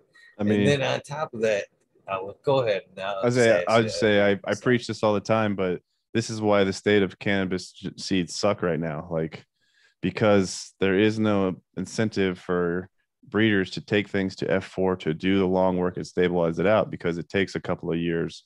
And by the time I get it done, you know, that strain isn't even hot anymore. Or whatever I use to make it isn't even the hot shit anymore because it's already fucking old news. And you're not willing to pay like three four hundred dollars for the pack because of all the work that went in through it you know what i mean? Or five hundred dollars for this pack because this is f4 and stable or f8 and stable or f7 or whatever and it's really locked in and we know uh, someone's done a lot of the long work some people out there will be like yeah i'll pay a premium for that i understand what you guys are doing but the average customer you got to think about the average dipshit on instagram that's scrolling through and he's like oh i'm buying seeds today i want to buy this oh this this looks purple and good. It's like he doesn't know shit. You know what I mean? And he's not, he's going to look at a pack of seeds and go, oh, this one over here is 40 bucks. And it's some F1 to F1 crap or whatever that some dude puts out. Or there's like, oh, this one over here is 600, but it says F8 next to it or whatever. It's just like, we, we'd go out of business if that was the way that I wish that was the way the seed world worked, but uh, we'd go out of business if that's the way it was. And it's crazy because that's the way the seed world was back in like the late 80s, early 90s. And then it just fell apart into like fakeries and now into F1 madness because if a clone becomes hot, if we don't race to reverse it and put it out, then like you're going to miss the window on making any money. You know, it's like no one wants to use the shit that was hot three years ago and be like, oh, I just came to market with this dude. They're like, you're late to the game, bro. These other guys over here have already created a fucking market hype fucking clone only and then put it out, reversed it, sold the packs, and it's all junk, as in like you F1 crapped it or you fucking reversed, plop some shit out and put it out. And it's like, yeah. And everyone bit into that bullshit. And that's where we've been for like two or three, four years where people just like cat chasing their tail. Like we're not really breeding anything cool, new, and dope. Some guys still do it, but the the value behind it isn't there. So it's you know integrity and ethics, I guess, to try to do your best to release the best quality shit that you can, or just selectively choose the guys that are doing the long work. But uh, no, it's um, it's like hype beast world. You got to fucking keep releasing a new collab with Supreme style, where it's like just fucking slap this logo on it, slap that logo on it, repackage it, rebrand it, whatever it may be. But let's get it out. And oh, by the way, you know, breeders used to release. I don't know. Serious Seeds has what, twelve fucking strains for 30 years. Sensi Seeds had fucking 10 for I don't know 20 fucking years. And you know, it's like then you get into 2000s and all the breeders of fly by night Instagram breeders and shit. I'm not talking shit on anyone directly, but just fly by night Instagram breeders and whatnot. It's like you got fucking a strain dropping every three weeks, bro. And if it's every three weeks and you're, you know, even Dark Horse, just stay relevant to continue to do it. I put out over 60 fucking strains to this time when I started, I thought I would be 60 strains for my career. But if I, you know, if I don't continue to put out new shit and push the envelope on some stuff, then we'll just get washed away. So the game has changed. The game has changed. Uh, man, I agree with everything you said. And sadly, I know it sounds kind of suck ass, but it's true though. I've said that for a long, long period of time that I, want to. I what I want to see is more what you said it used to be like. In your opinion, is when I buy a pack, I want to know where it's at in the breeding phase. I want to know if it's an F1, 2, F3, F4, F5, F6. Well, I want to know. I want to know where my money is so I can plan on what I'm going to get. You know, uh, I, you're right. There is hype's going to kill everything. I hate hype times hype times hype. It just it's sad, you know. Like you said, you know, it used to be quality breeders. I'm proud about this strain. I've worked it out many a years, but now people it's a too big of a money thing for a lot of people. They see a quick jump on and it's it's sad. It's it's really sad. Right now is the time, in my opinion, with science catching up, even though I don't I don't agree with the Phylos aspect of it all, but it's a good time to figure out some shit. You know, what's real, what's not real, and then fucking work forward, you know, with that. You know what I mean? Correctly, you know, label it chronically, chronically, eh, chronicling everything correctly. Excuse me about that. No, I got you. As we go along, and um, I've thought about this for a while, actually, man. And I, it needs to be, in my opinion, it needs to be a form of uh, AKC. Many will probably say in the dog world, the AKC, like I'm talking about dogs, but the, the American Kennel Club, uh, the AKC world, probably the dog people will probably say that's a fucked up, corrupt organization. I really don't know, but I can only imagine. But uh, it's something along where it's like purebred. It has papers. If you, it has the lineage and it's traced. If you'd like to breed with this and you want to buy it from me and you want to breed with it, I have two sets of papers. It's like, okay, it's 2000 a pack if you intend to breed and it comes with full certification of papers with lineage, or it's uh, you know a hundred dollars for home use or whatever the fuck it may be, and you don't get the papers. You can still breed with it, but it's not going to be purebred down the line, you know, where you can follow the track the papers and everything. And it needs to be set up in a sense where, you know, I guess somehow just like they do dogs, where you create classes, families, you show all the breeds that you can, and um, every year you introduce new breeds into the AKC, if you will. Um, I don't know. I don't know enough about it, but it seems to me we almost need to figure out how the dog world works and sort of mimic what they're doing. That way we can paper up strains and you can say, I have a purebred bred Bruce Banner strain here. Here's the paperwork, you know, kind of thing. I I completely agree with that too. I've said that uh, for a long time as well.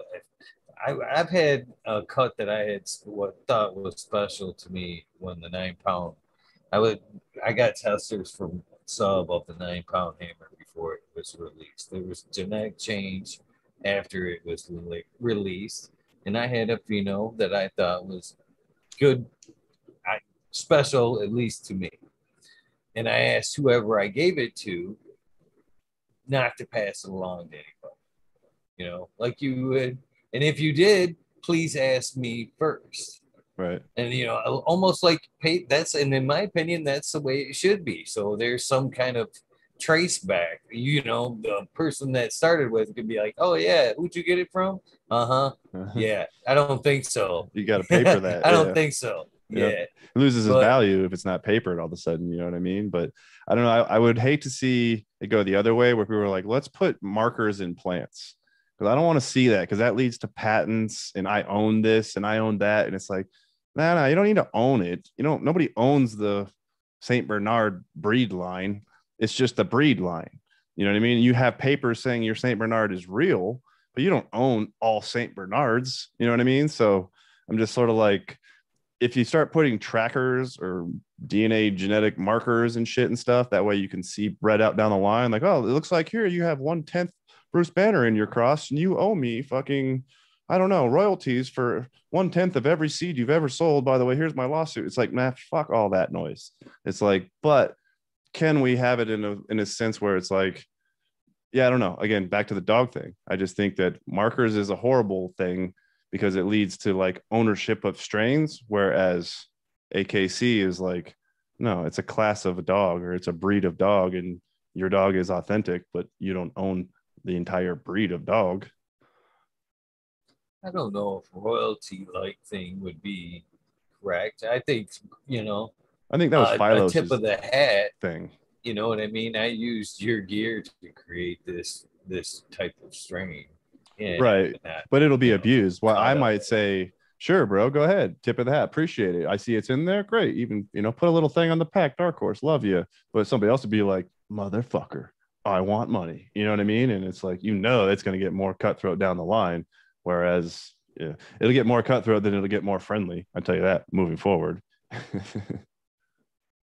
Well, one of the other things, and like I said, I, I'm still a little leery of like the the general bank of genetics and like the markers, like you say. But I am excited about uh, the point where we are with like tissue culture. Uh, say we we we figure out what the fuck we got. you know what I mean?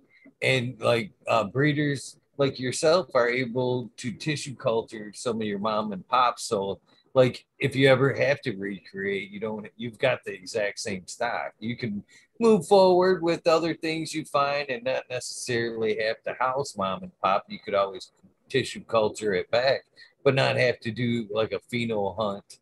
Yeah, I mean, uh, and because as you know, I mean, even with the the second uh, recreation of Bruce Banner there, even though you've got close genetics there, unless you've really popped and fished, uh, found a brother out of that very same first pack, you know, it's hard to accurately recreate a strain from you know popping packs even even you as a breeder i would think would still have some trouble recreating, going, yeah. yeah, that's what I looked for in dad, and that was close to mom. You know, right? I mean? But no, if you could exactly tissue right. culture now and bring them back, you well, could bring back kick ass same seeds forever, couldn't you? Or oh, yeah. do they? Do they? In theory, yeah. That's another question I have for you. Is how much is like in humans every time mom and dad make a child that batch is that child that batch is different. Do you see that in seeds?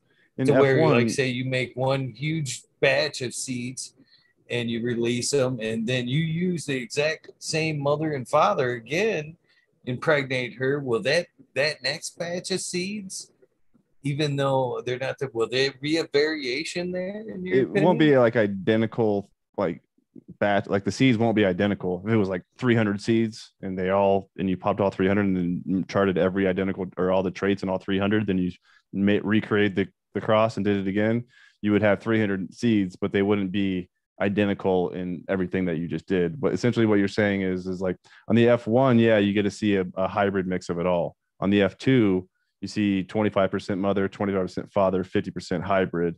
F3, 75, 25, F4, you're supposed to be all big X, little x, or whatever, stabilize it out where you, your dominant or your recessive is completely stable across the line in theory.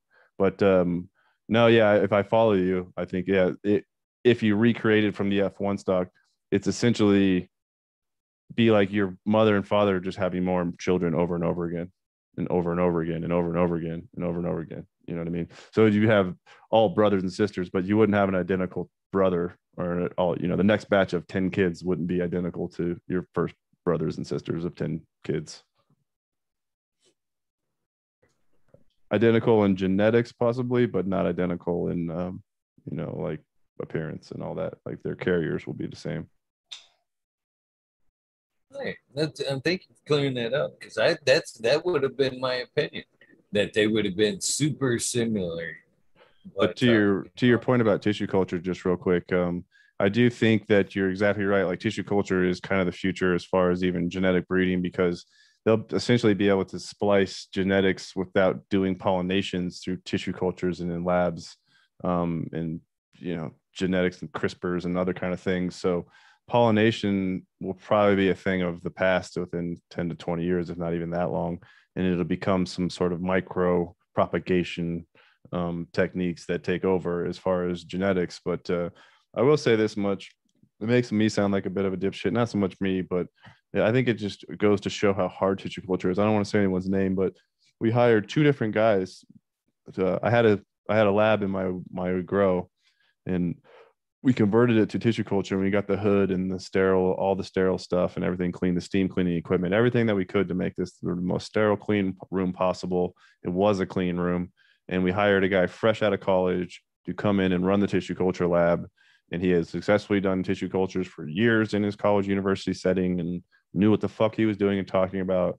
And as soon as we brought him in and told him to start tissue culture in cannabis, the dude was having a million problems. He was having problems with mold growing in the substrate or whatever it's called. And he was having just I mean, every kind of he was trying every technique he'd possibly learned in school and all the rest. And I was just like, yeah, you're you're struggling. So I don't I don't want to I mean, while the science is there and someone can absolutely do it, we also got a second guy that did it and for other reasons I should say more again technique, he struggled to get any tissue culture to work at all. So I watched two guys kind of struggle and I was just like, man, this is not I'm not an expert. I already know I'm not an expert. So I hired some and watched them and I watched them fail. And I was like, holy shit, like this is not uh, a walk in the park yet. And uh, it's not something that you can just easily do.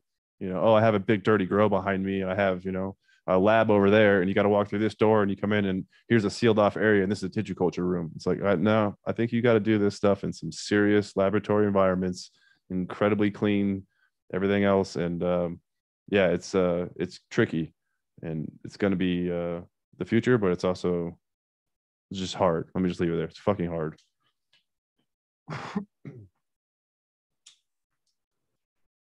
so, how'd you come up with uh, the name Dark Horse? I'm, I'm curious on that. Um, it's kind of a long story, but I'll give you the Cliff Notes version. So, that first dispensary that I mentioned in Colorado that I started, that was called Delta Nine. That's also why, if anybody that's confused about Delta 9 and Bruce Banner. There's a Delta 9 Seeds, which is in Amsterdam. It's Ed Borg. He's actually a friend of mine, and he's always really cool and directs people back to Dark Horse. But uh, people think Delta 9 made Bruce Banner, but Delta 9 was actually the name of the shop that I had when I released Bruce Banner. But regardless, Delta 9 was my first dispensary in 2011.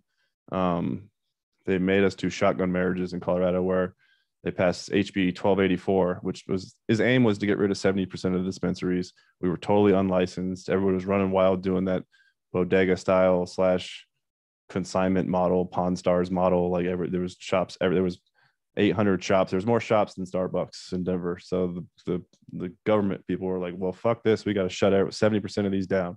So their thing was you had to marry, become vertically integrated.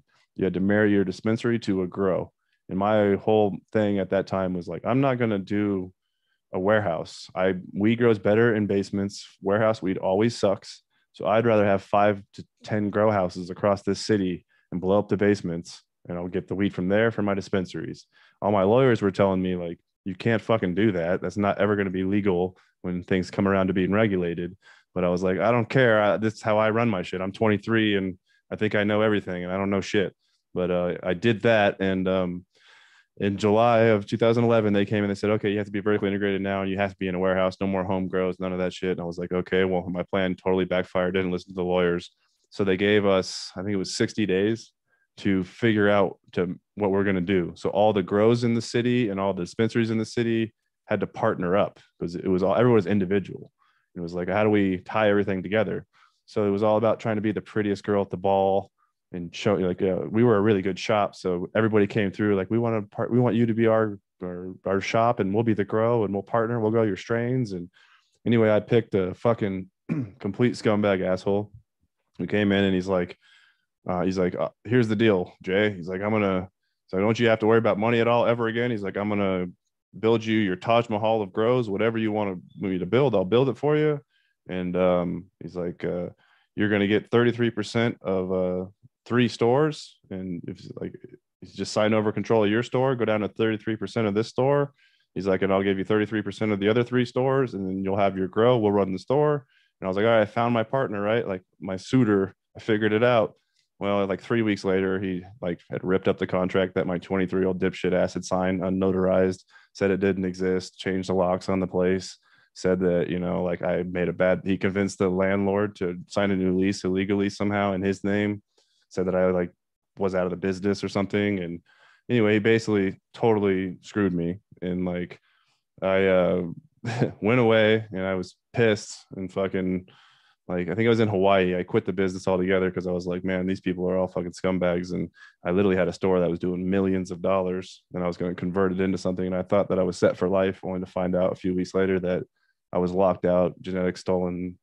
You know, I didn't have any of it. None of it was true essentially. And um, yeah, uh, I was sitting on the beach in Hawaii, pissed off. I remember, so I fired off an uh, email to one of the investors of the of the group of this guy, and he seemed like a nice guy. So when I fired him an email, I was just like, "Did you know that that guy locked me out of my warehouse, stole everything, didn't ripped up my contracts, that I didn't exist?" now I have a lawyer and I had to sue him in civil court to, you know, civil suit to basically try to get the store back and everything's all fucked up. And he's like, I didn't know that, but he's like, we're actually doing a class action lawsuit against that scumbag too. He's like, and all these people have been ripped off millions of dollars from that guy. And he had a whole list of people that he'd scammed across the country. And I was like, what the fuck?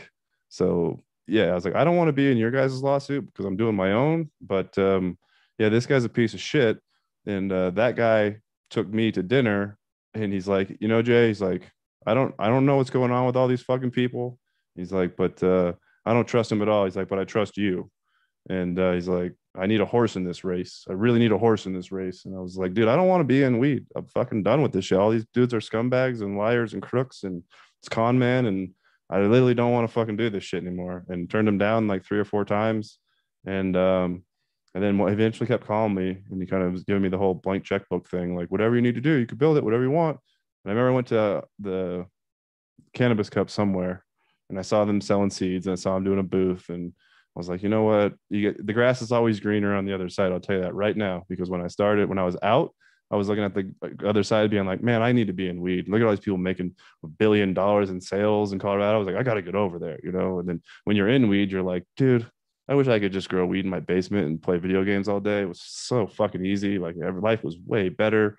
So there's no taxes and all the other bullshit I got to go through and hoops and regulations. So I don't know. When I was out, I was looking like I needed to get back in, but I saw the booth, the seed company, all that stuff, and I was just like, you know, I am the Bruce Banner guy. I was like, I'm probably gonna, you know, I want to release the seed of this Bruce Banner, put it out. I'd like to become work on like releasing some of my selected phenos and put it out. So I was like, I'd like to become a breeder and do it. But if I'm going to do it, I'd like to do it in metric in Colorado and do it in a warehouse and build it all legal because I know what's legal now.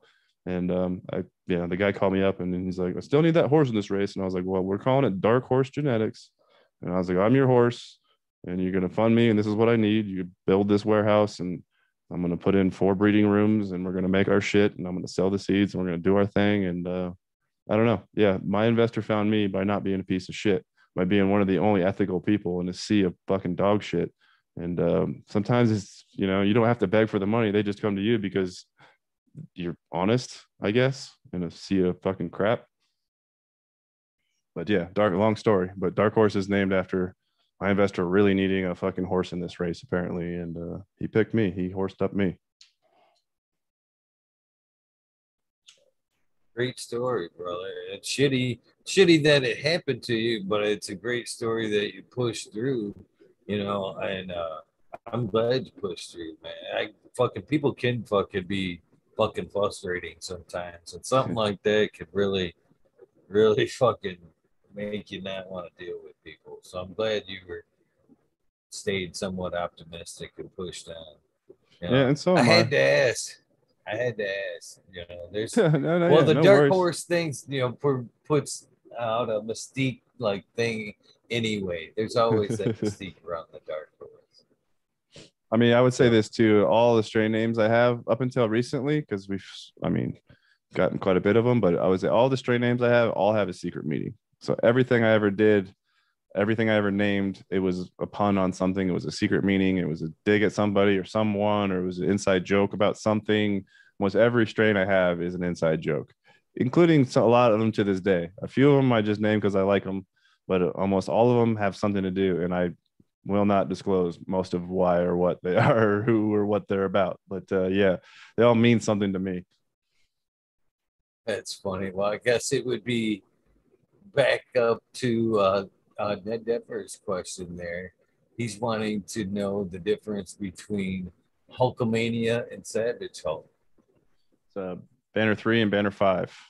Um, the the uh, Hulkamania is banner three, and the Savage is banner five.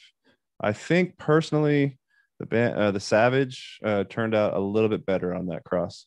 I spoke earlier in the show about Romeo and Juliet from the guy JLP and how he did the same cross two ways, kind of. That was sort of a nod to him when I was like, I wonder what, what one will be better. I was like, if we do, you know, the banner three or the banner five.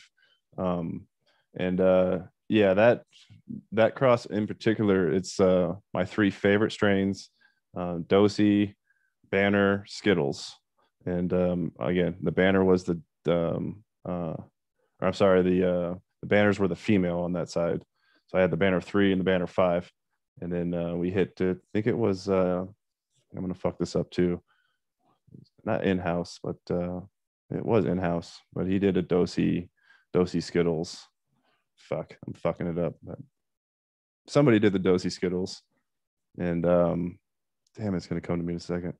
Regardless but i used that male. I found a really pretty decent male out of there but it was a shortcut cheat sheet because like i like to use my own males and generally most of the crosses that i make or i try to in the future here.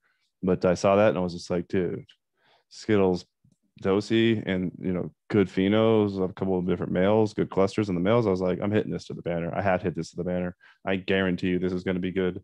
And i did and like i said the uh the Savage, I think, is phenomenal. There's like these Skittles phenos that come out of it. It yields way better, clones way easier um, than Skittles. And uh, yeah, there's also like a little bit of dosey phenos that come out. The, the, banners I would call recessive on the Savage, but on the Hulkamania, the banner kind of dominates. The banner three dominates. The OG takes over more. So there's not as many Skittles phenos on that, but it yields way better, way chunkier. Um, both resin monsters and both make pretty good hash, but that those were limited releases that's for sure. Like we didn't we didn't release that in large quantity.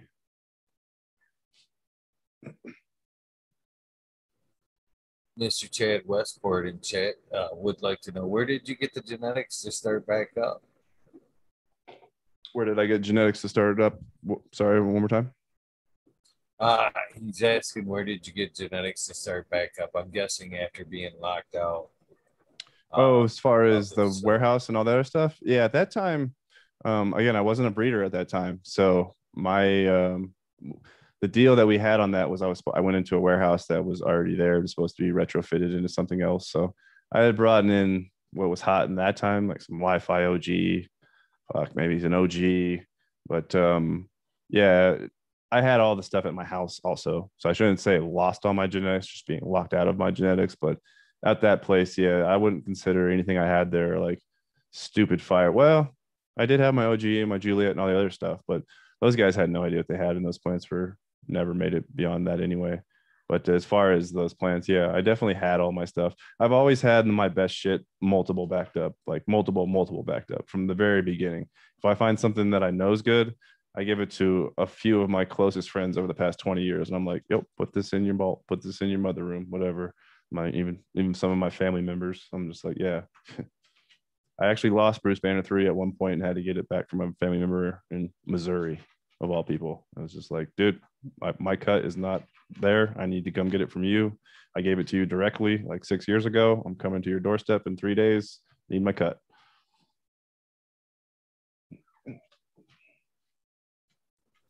Hell yeah.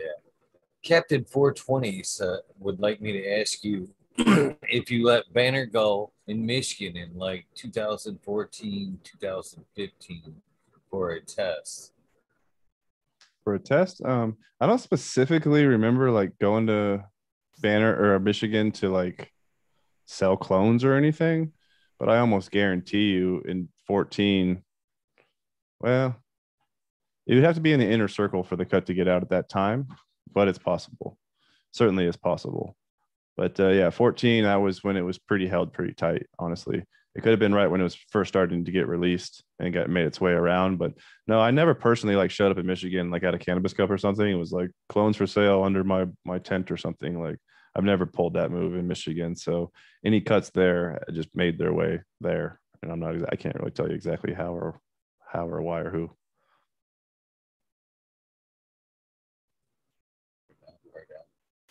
So I hear that you do like to pick your own males. Uh, how important do you feel that the male is to the breeding project, and uh, what are you looking for? Um, when I say I like to make my own males, I just think it, it avoids controversy. Um, like if you grab someone, if you just buy a pack of somebody and then grab their male and hit it to every clone on the market, it's lazy. It's like you didn't really do anything. Um, so I think developing a strain, I mean, you have to start there. I'm not saying you can't do that, but to sell that pack and then just continue, that's your business model is to buy, you know, seeds and then grab a male out of something and then hit it to every hot clone only that you can find and put all those seeds out, it's not really breeding as much as it is just sort of putting shit out nonstop or whatever. But if you can then skip that step, or you do that step of skip selling it and then go through those seeds and, you find some unique male. So it's your it's it's so and so's dude shit to this dude shit, but it's a male of that and those seeds never were on market anywhere. It's like, look, I I created this male. I'm a step removed from just using everyone's shit. Um, I think it's a little safer in the world of, I don't know, getting, especially if you're starting, if you're trying to enter the marketplace, like, yeah, don't enter the marketplace with a bunch of other people's genetics as your males. Enter with your own males. But as far as selecting your males, um, that's everything to me. I think breeding is. I mean, we all know what the female side is. We all know what the clone onlys are. We all know they're good for the most part. We know if they wash. We don't. We know. We know if they herm we know exactly what's up on the female side so it's pretty fucking easy to you know have one side of the cross dialed into what you're looking for uh, the male side is everything because you need really good you know flower formations you need good structure you need a good stem rub fucking stem rub but it is a thing. So you're trying to get any kind of fucking smell off of it that you can which is more about structure and internode spacing. You don't want males that go all males want to be taller than the canopy so they generally shoot up tall right? Like that's the thing in males. They want to be above the females to drop the pollen on top of them. But you don't want males that just shoot six inch inch length internode length or something like that where you get little clusters every six to 12 inches and you get these tall lengthy plants because it's going to breed through to the females so you're looking for males that have shorter internode length that have good cluster flower formations males still form the flower it's just the pollen sacs. So you want those to be tight in little balls and as they go up. Um, but uh, yeah, um, structure, pollen sacs, um, even a little stem rub.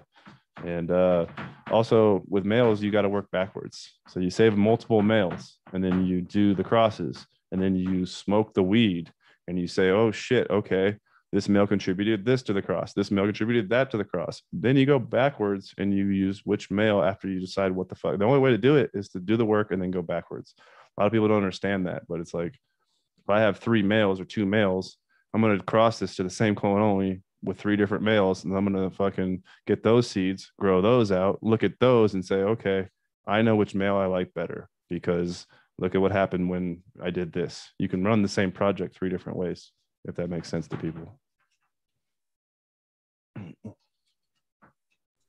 Oh, it makes uh, perfect sense to me.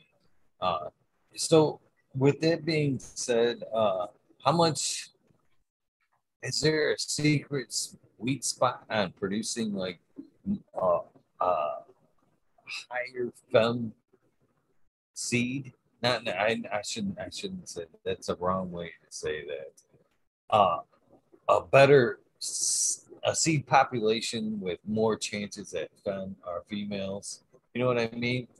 Is yeah. there a secret? Does environment play into that, or does it can? You know? I've read that it can, but to kind of answer your question, no. Um, and like maybe people don't understand this, but almost all bag seed that they get, if you find a seed in your bag at the dispensary, your homie sold you a sack or whatever the fuck it is, it's almost always female. And if it's female, it's almost always herm because herm seeds produce 100% female seeds always you know what i mean so um, when you talk about higher chance of female you talk about using potentially hermaphrodite, hermaphrodite pollen or intersex pollen kind of thing We'll always give you the females for sure now we're not i'm not talking about reversing using silver and other things you know to reverse i'm just talking about within the pollen that potentially could do that but uh, as a general question no i've read things I could be speaking out of school here and don't know my science. I've read things where different light cycles will produce more females at seed, and um, seeds don't know seeds don't have a sex until a certain day of flower.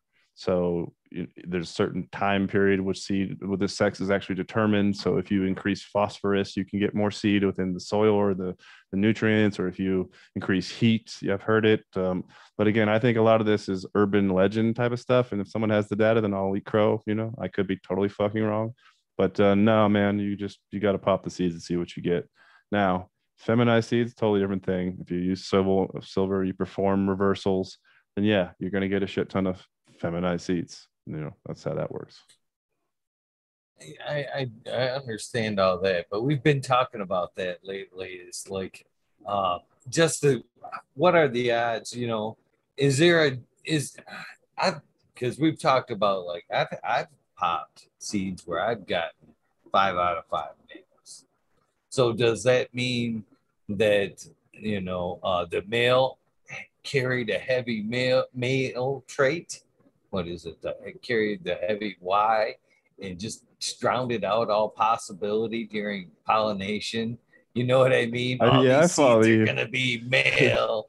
You know what I mean? To That's me- why I'm asking. Does condition maybe play into that, or is there a sweet it's spot? certainly possible, but to me, I think you're talking about sitting down at the blackjack table, losing 10 hands in a row, going, This can't be. You know what I mean? And it's like, it can be. You can also win 10 in a row. You know what I mean? And it's a course of time. So if you were to pop 500 of those seeds or a thousand of those seeds, I don't think your ratio would hold true. It's just when you get it down to the micro scale size of a singular pack, I think sometimes you lose that lottery. You know what I mean? Um, Oh, But man, I hate I- to think that that again- the case. That's bad luck right there.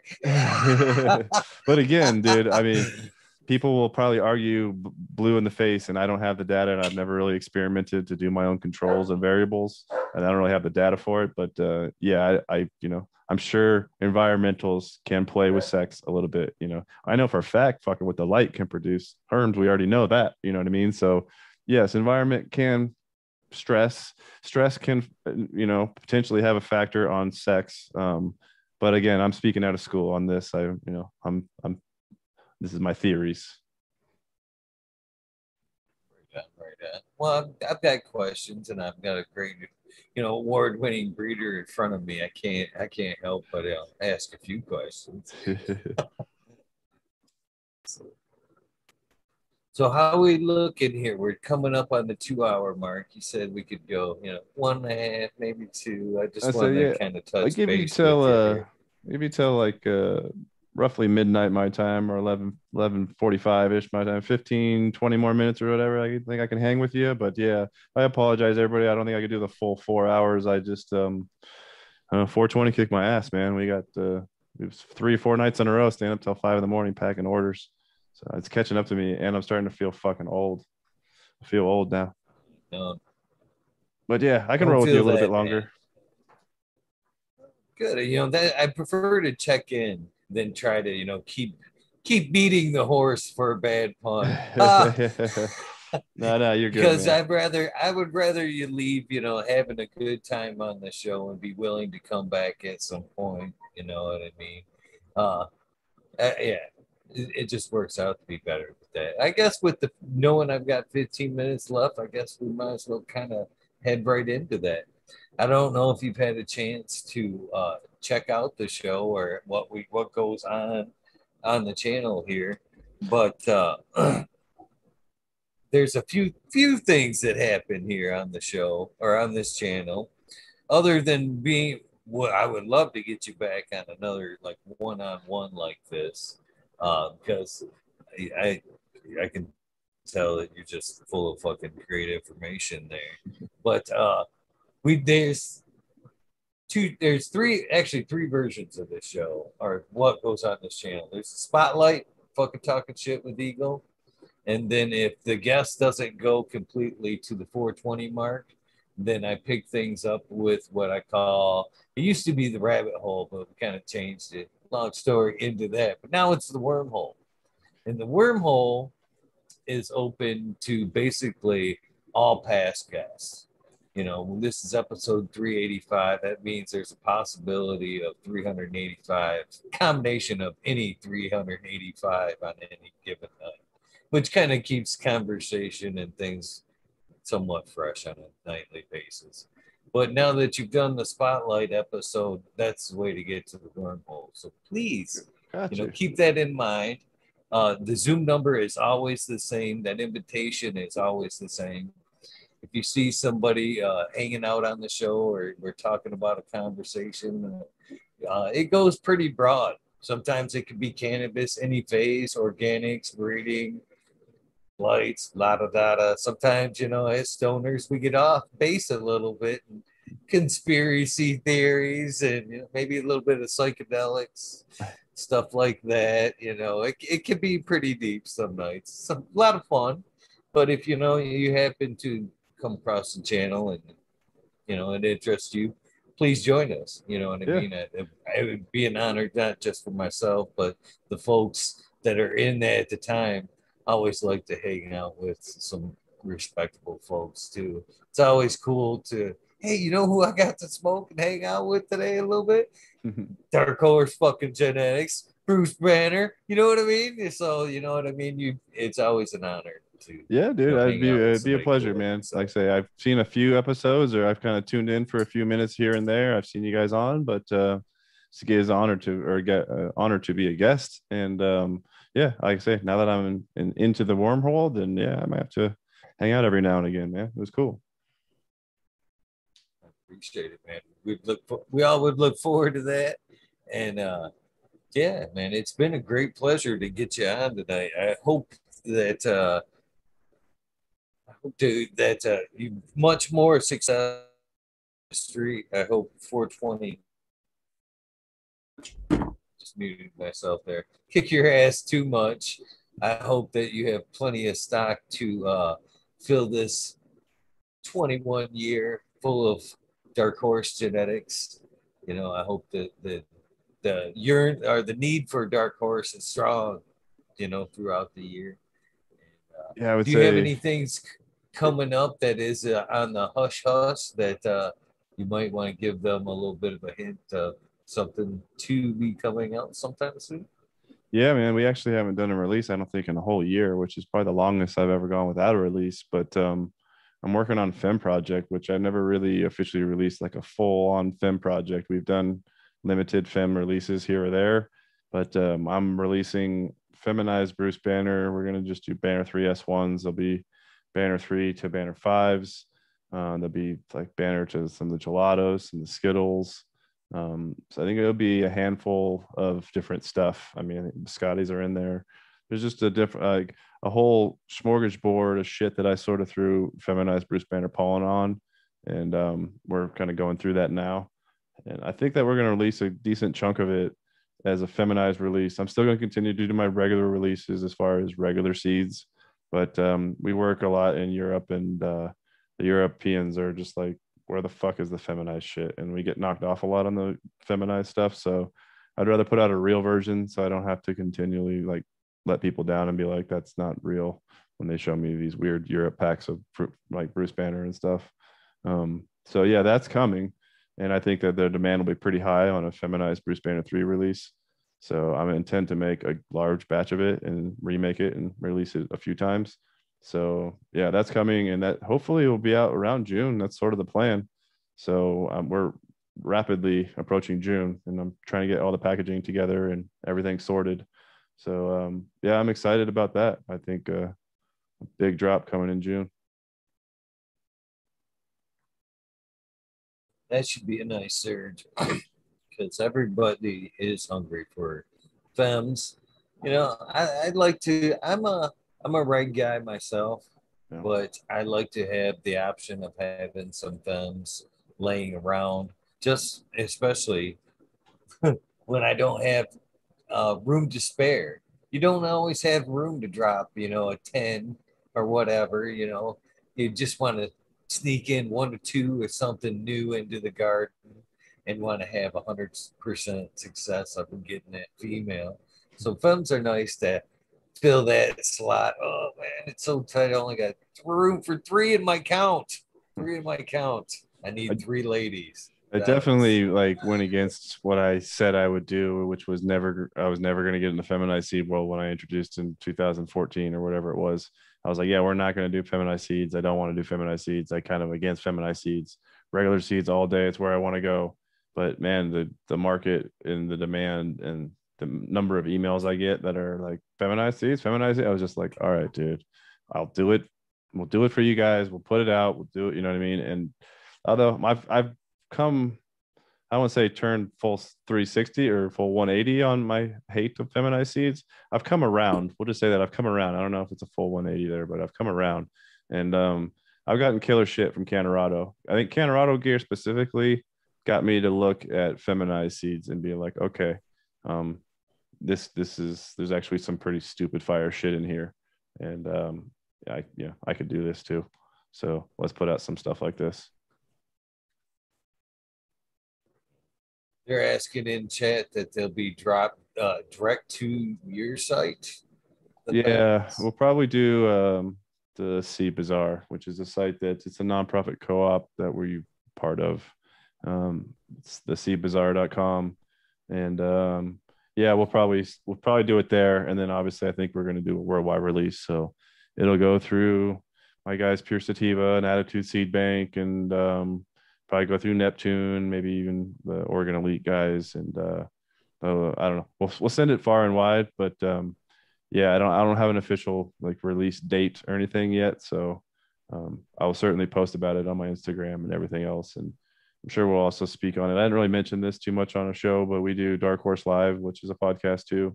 So every Wednesday we do a show. You got I don't have the stamina for you, dude. You go every night. It seems like I think you do do every day, but you go every night, and uh, I give you all the credit in the world, dude. Because once a week, I'm fucking like running around being like, I need to do a show. I need a guest. I need to figure out how the fuck to, you know, what we're going to talk about and what we're going to do. And yeah, I don't know. I have way more respect for podcasters or video show guys or whatever than I did when I started. I thought like, oh, that'd be easy.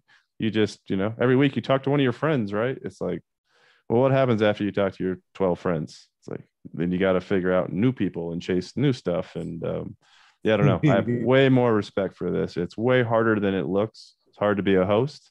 Um, so, yeah, it was a challenge for me. And I was just like, I want to put myself in uncomfortable positions as far as, you know, in, in business wise and stuff like that. So I was just like, all right, dude, what am I not, what am I not afraid of? But what, what would, you know, what, what would challenge me? What would make me uncomfortable? So it was like, put me in a fucking camera, give me a microphone and let me figure it out. Well, I'm not really necessarily afraid of going on air. It's more just like, I don't know. It was certainly a challenge. When I watched Dark Horse Live episode one, I'm like, holy shit, that's terrible.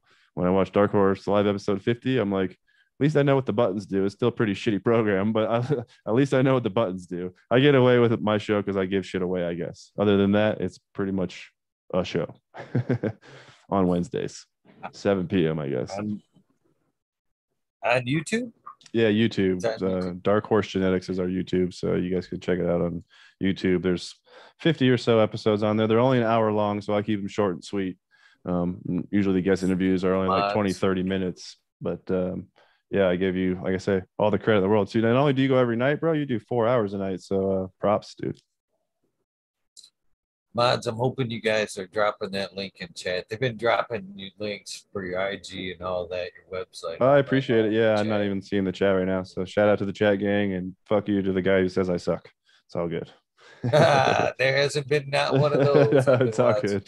I just fucking around. So you know uh about doing it every night man I, I hear you know worry about who you're getting on. This this uh, two two things I'll tell you about what I've learned in the fucking doing this every night.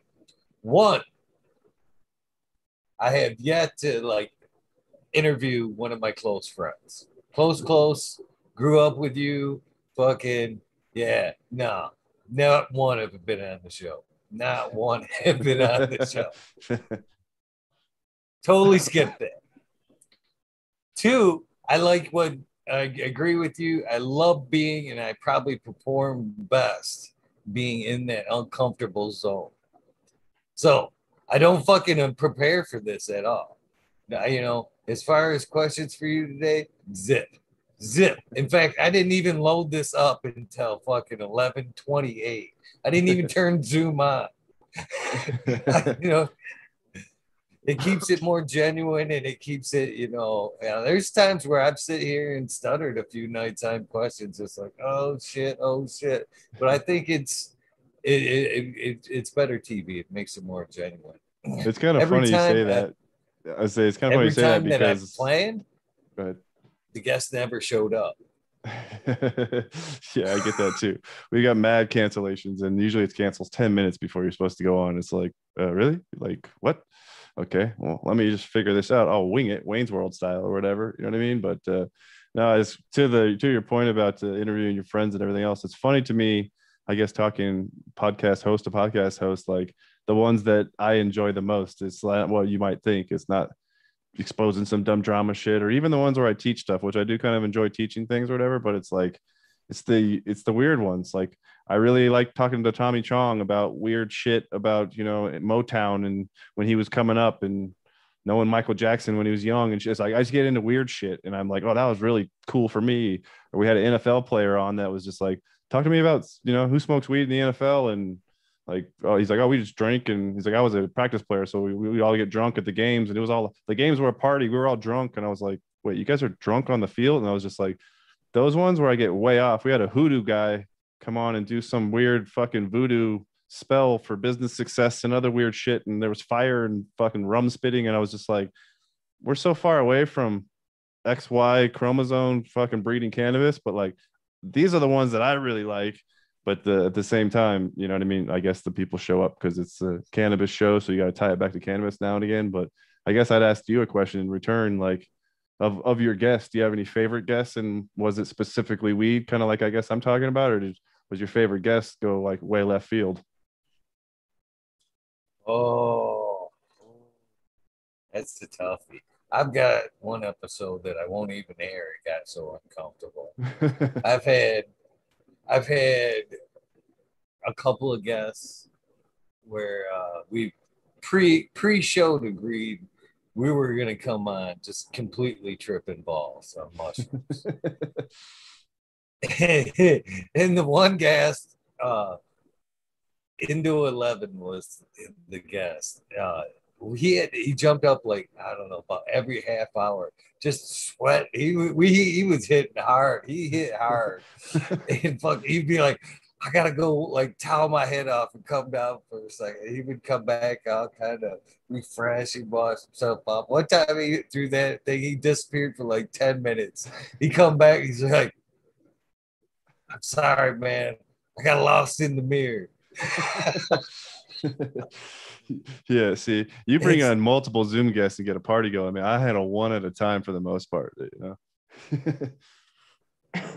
it's yeah, that's the, that's what the the wormhole is like a free for all. The wormhole is like the that such of it where anything kind of happens in the wormhole. Like you said, it could be cannabis, it could be psychedelics, it's it's whatever in the wormhole a lot of fun there. It's it, it's easier to keep things controlled or in a in a better conversation on the one on one, keep things steered somewhat. But you know, uh, as far as favorite guest, man, too many to call out. Just one is favorite. Uh, Amelia Jensen, the hash queen, she was pretty amazing. Nice.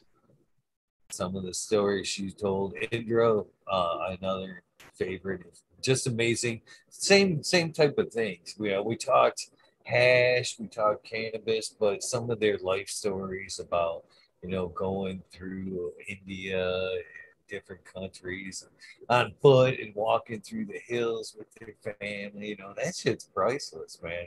I sit here, man, fucking just like a fucking little kid watching you know a TV, joint all rolled up, fucking oh shit. You know what I mean? It's hard to even cut in at some points, man.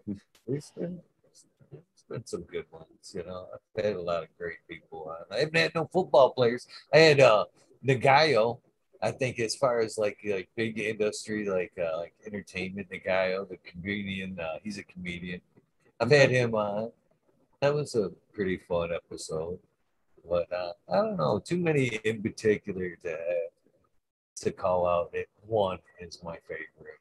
And sure. I think that this shit it's just like I say, it's just harder than it looks, man. It's also harder to get the guests and all that. So uh, yeah, like I say, uh, more the power, more power to you for for cruising and going. And uh, you've built a nice audience, dude. Like I said, I've seen what you did, so uh, I give credit to you. Man, I, I greatly appreciate you, and thank you for uh, you coming on and uh, helping me get through another night, man what tonight's been a great night. At one point, man, we've had 120 watching consecutive, you know, in chat checking this out. So, Word, you know, thank you. You yeah, obviously brought some folks tonight. you brought some folks tonight, so thank you, my friend. Yeah, absolutely. Um, I say, yeah, I think I'm about ready to get out of here probably, but uh, give you a couple more questions or any more questions, chat questions, anything else, anything you want to do before we get the heck out of here? Uh, ask if he knows Jessica, the cheesecake lady. Oh yeah. And so, explains explains. Uh, uh, never mind. He planning or planning her on. If he's planning or have, are you planning to have her on? I guess. Planning to have her on, I guess my show. Nah, I don't. Nah, not really. I, Jessica, I know the cheesecake lady though. Cheesecake lady was a lady that used to sell cheese, medicated cheesecakes around Red Rocks, and I grew up in Red Rocks parking lot. That's like my drug college. We just we went to Red Rocks every weekend all summer, all through high school, just to sit in the parking lot and see who had drugs. And cheesecake lady be walking around with a basket full of cheesecake, selling like twenty dollars slices of cheesecake with weed in them. And uh, yeah, we all knew her. And uh, she's still around though. Like I say, she's still the Dunn show and stuff. And she comes on. She's like very political and everything. But shout out to Cheesecake Lady. I know her. She's my friend. Oh, let's see if we got any more questions in the chat.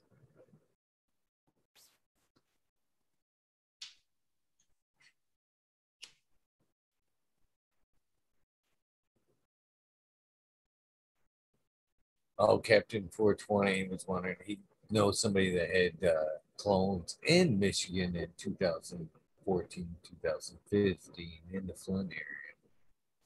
Very likely. Coming back to that was. It's very likely. Again, I'm not going to say you didn't have it at all. I, I think it's very likely that you did. And I do think Michigan was probably one of the earliest places that we saw Bruce Banner pop up of all the other states because it was certainly in Colorado. It was in Montana because I had made it there and we left it there, and it was in Colorado. And yeah, I think Montana or I'm sorry, Michigan was probably like second where it appeared, and then it appeared Cali and Oregon and I don't know, swept the nation.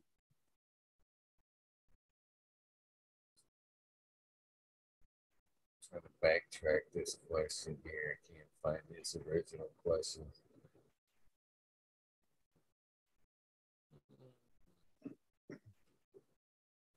Gonna save them. I'm gonna save them. Oh. If you have any more questions, make sure I didn't miss any while I was scrolling up. Bendo Dope was another favorite. Thank you for passing that one out there. So I guess we'll wrap this one up. So one thing I'd like to get from you, hopefully I could get from you, corny thing I do, I don't know if you caught this, is the soundbite, my friend. And that is like the old school, like uh Rockstar when they come on and huh, hey, I'm on 105.5, you know, K Rock. Basically, that's what I'm looking for is something along the lines. Hey, this is Dark Horse Genetics, and I'm on fucking talking shit with Eagle, episode 385. You can add whatever you'd like to it, but this is you know gonna be pretty much the commercial for this this year episode. Okay, tell me I'm when you're ready, boss. I'll I'll give you a couple of versions. I'm ready. Let me look looking straight in the camera. Uh, uh, what's up, everybody? This is Dark Horse Genetics, and you're watching Talking Shit with Eagle, episode 385. Uh, watch that shit, motherfuckers give you another one too. Two for the money, one for the show. All right. Uh, this is Dark Horse Genetics, and uh, well, you're watching fucking talking shit with Eagle, episode 385. Tune in, assholes. Yeah, I shouldn't call everybody assholes, I like, but I like both. I like both. I so, might have said Dark Horse Live you know, the first time because it's a reaction of me. So maybe I said you have to watch the tapes. I say Dark Horse Genetics or Dark Horse Live. Either way, I could be both. I could be either genetics. or. Did uh, hopefully I said. But I'm glad you. I'm glad you brought up the Dark Horse Live because I'm gonna plug that shit for you. Well, cool. we gotta go. We gotta go tit for tat. Yeah, since I came on here, I gotta get you to come on mine. So, uh, yeah, we'll have. We'll definitely have to have you on if you're willing. I am willing. I am willing. Uh, but the, there was one other fucking thing I was gonna say. Oh, Oh, I wanted to mention, yeah, I snuck the shirt in on you. I've been debating on all fucking one day on whether or not I was gonna slide in the shirt. I didn't even notice it, bro. You got a dark horse shirt on? It's not yours though. yeah, it's definitely it's, not uh, me. but what is tattoo- this? Tattoo It's my shop. tattoo okay. guy. Okay. He does all my ink there. It's a dark horse there. nice. I love it. There's like a dark horse inn up here, dark horse coffee shop. There's dark horse everything's around the country. There's dark horse wine in most people's liquor stores. So uh, yeah, I don't know. Dark horse nation, dude. I feel some semblance to all of us. Dark horse weed, dark horse tattoo shop, whatever. We're all we're all dark horses out there. I've always been an underdog kind of guy. I always root for the underdog. So uh yeah, love dark horses. I I was waiting to say anything. I've debated on whether or not I was going to say anything, just to see how many DMs you got to see it. Like, hey, do you have a fucking tattoo shop? Yeah, right. no, the first dispensary we had was connected to a tattoo shop though, so it it, it goes perfect. So thanks again for uh, coming on. It's been a great, great conversation, man. You do, and if you get bored, man, you still got time tonight, whatever, man. You can still pop into the wormhole at some point. The invitation starts now for that Yes, type sir. of fun. I got to finish a Uh, little seed just- packing and probably hit the sack, but uh, yeah, maybe uh one of the next ones, dude. I will try to make it back, but yeah, you're looking at one exhausted man. Right I'm sure. Just for note's sake, uh, Monday nights is always guaranteed uh, wormhole night. That's always Monday night is a designated wormhole night. So if you're ever Okay. wanting to bank on jumping in on one for sure, the other nights they may vary. So like you like if I were to go, if we would have went all the way to 420 tonight, there wouldn't have been a wormhole. You I know what got I mean? I so you. they they vary they vary from time and when they popping up but one day monday is for sure a, a wormhole so just if you ever get stuck whatever, uh, jump in the DM, man. I'm happy to jump on it, fill a hole for you, or jump in your wormhole. So you got the DMs, just hit it up, and I'm I'll come back on. I'll set you up about doing our show. So once again, yeah, I appreciate it. man i appreciate you man this has been a great episode uh get pack those seeds get some rest and uh i look forward to talking to you sometime soon Cool. I'm out of here. Thank you guys. Appreciate it. Have a great night. Thank you guys for hanging out tonight. Uh, you guys know the deal. We're going to fire up the wormhole here in a couple minutes.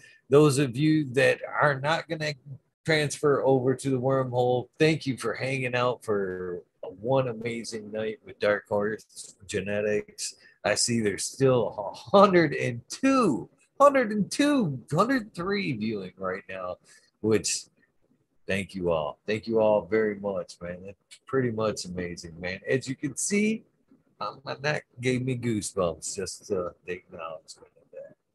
You guys have a great night. If you're not going to transfer over into the wormhole, I greatly respect your time.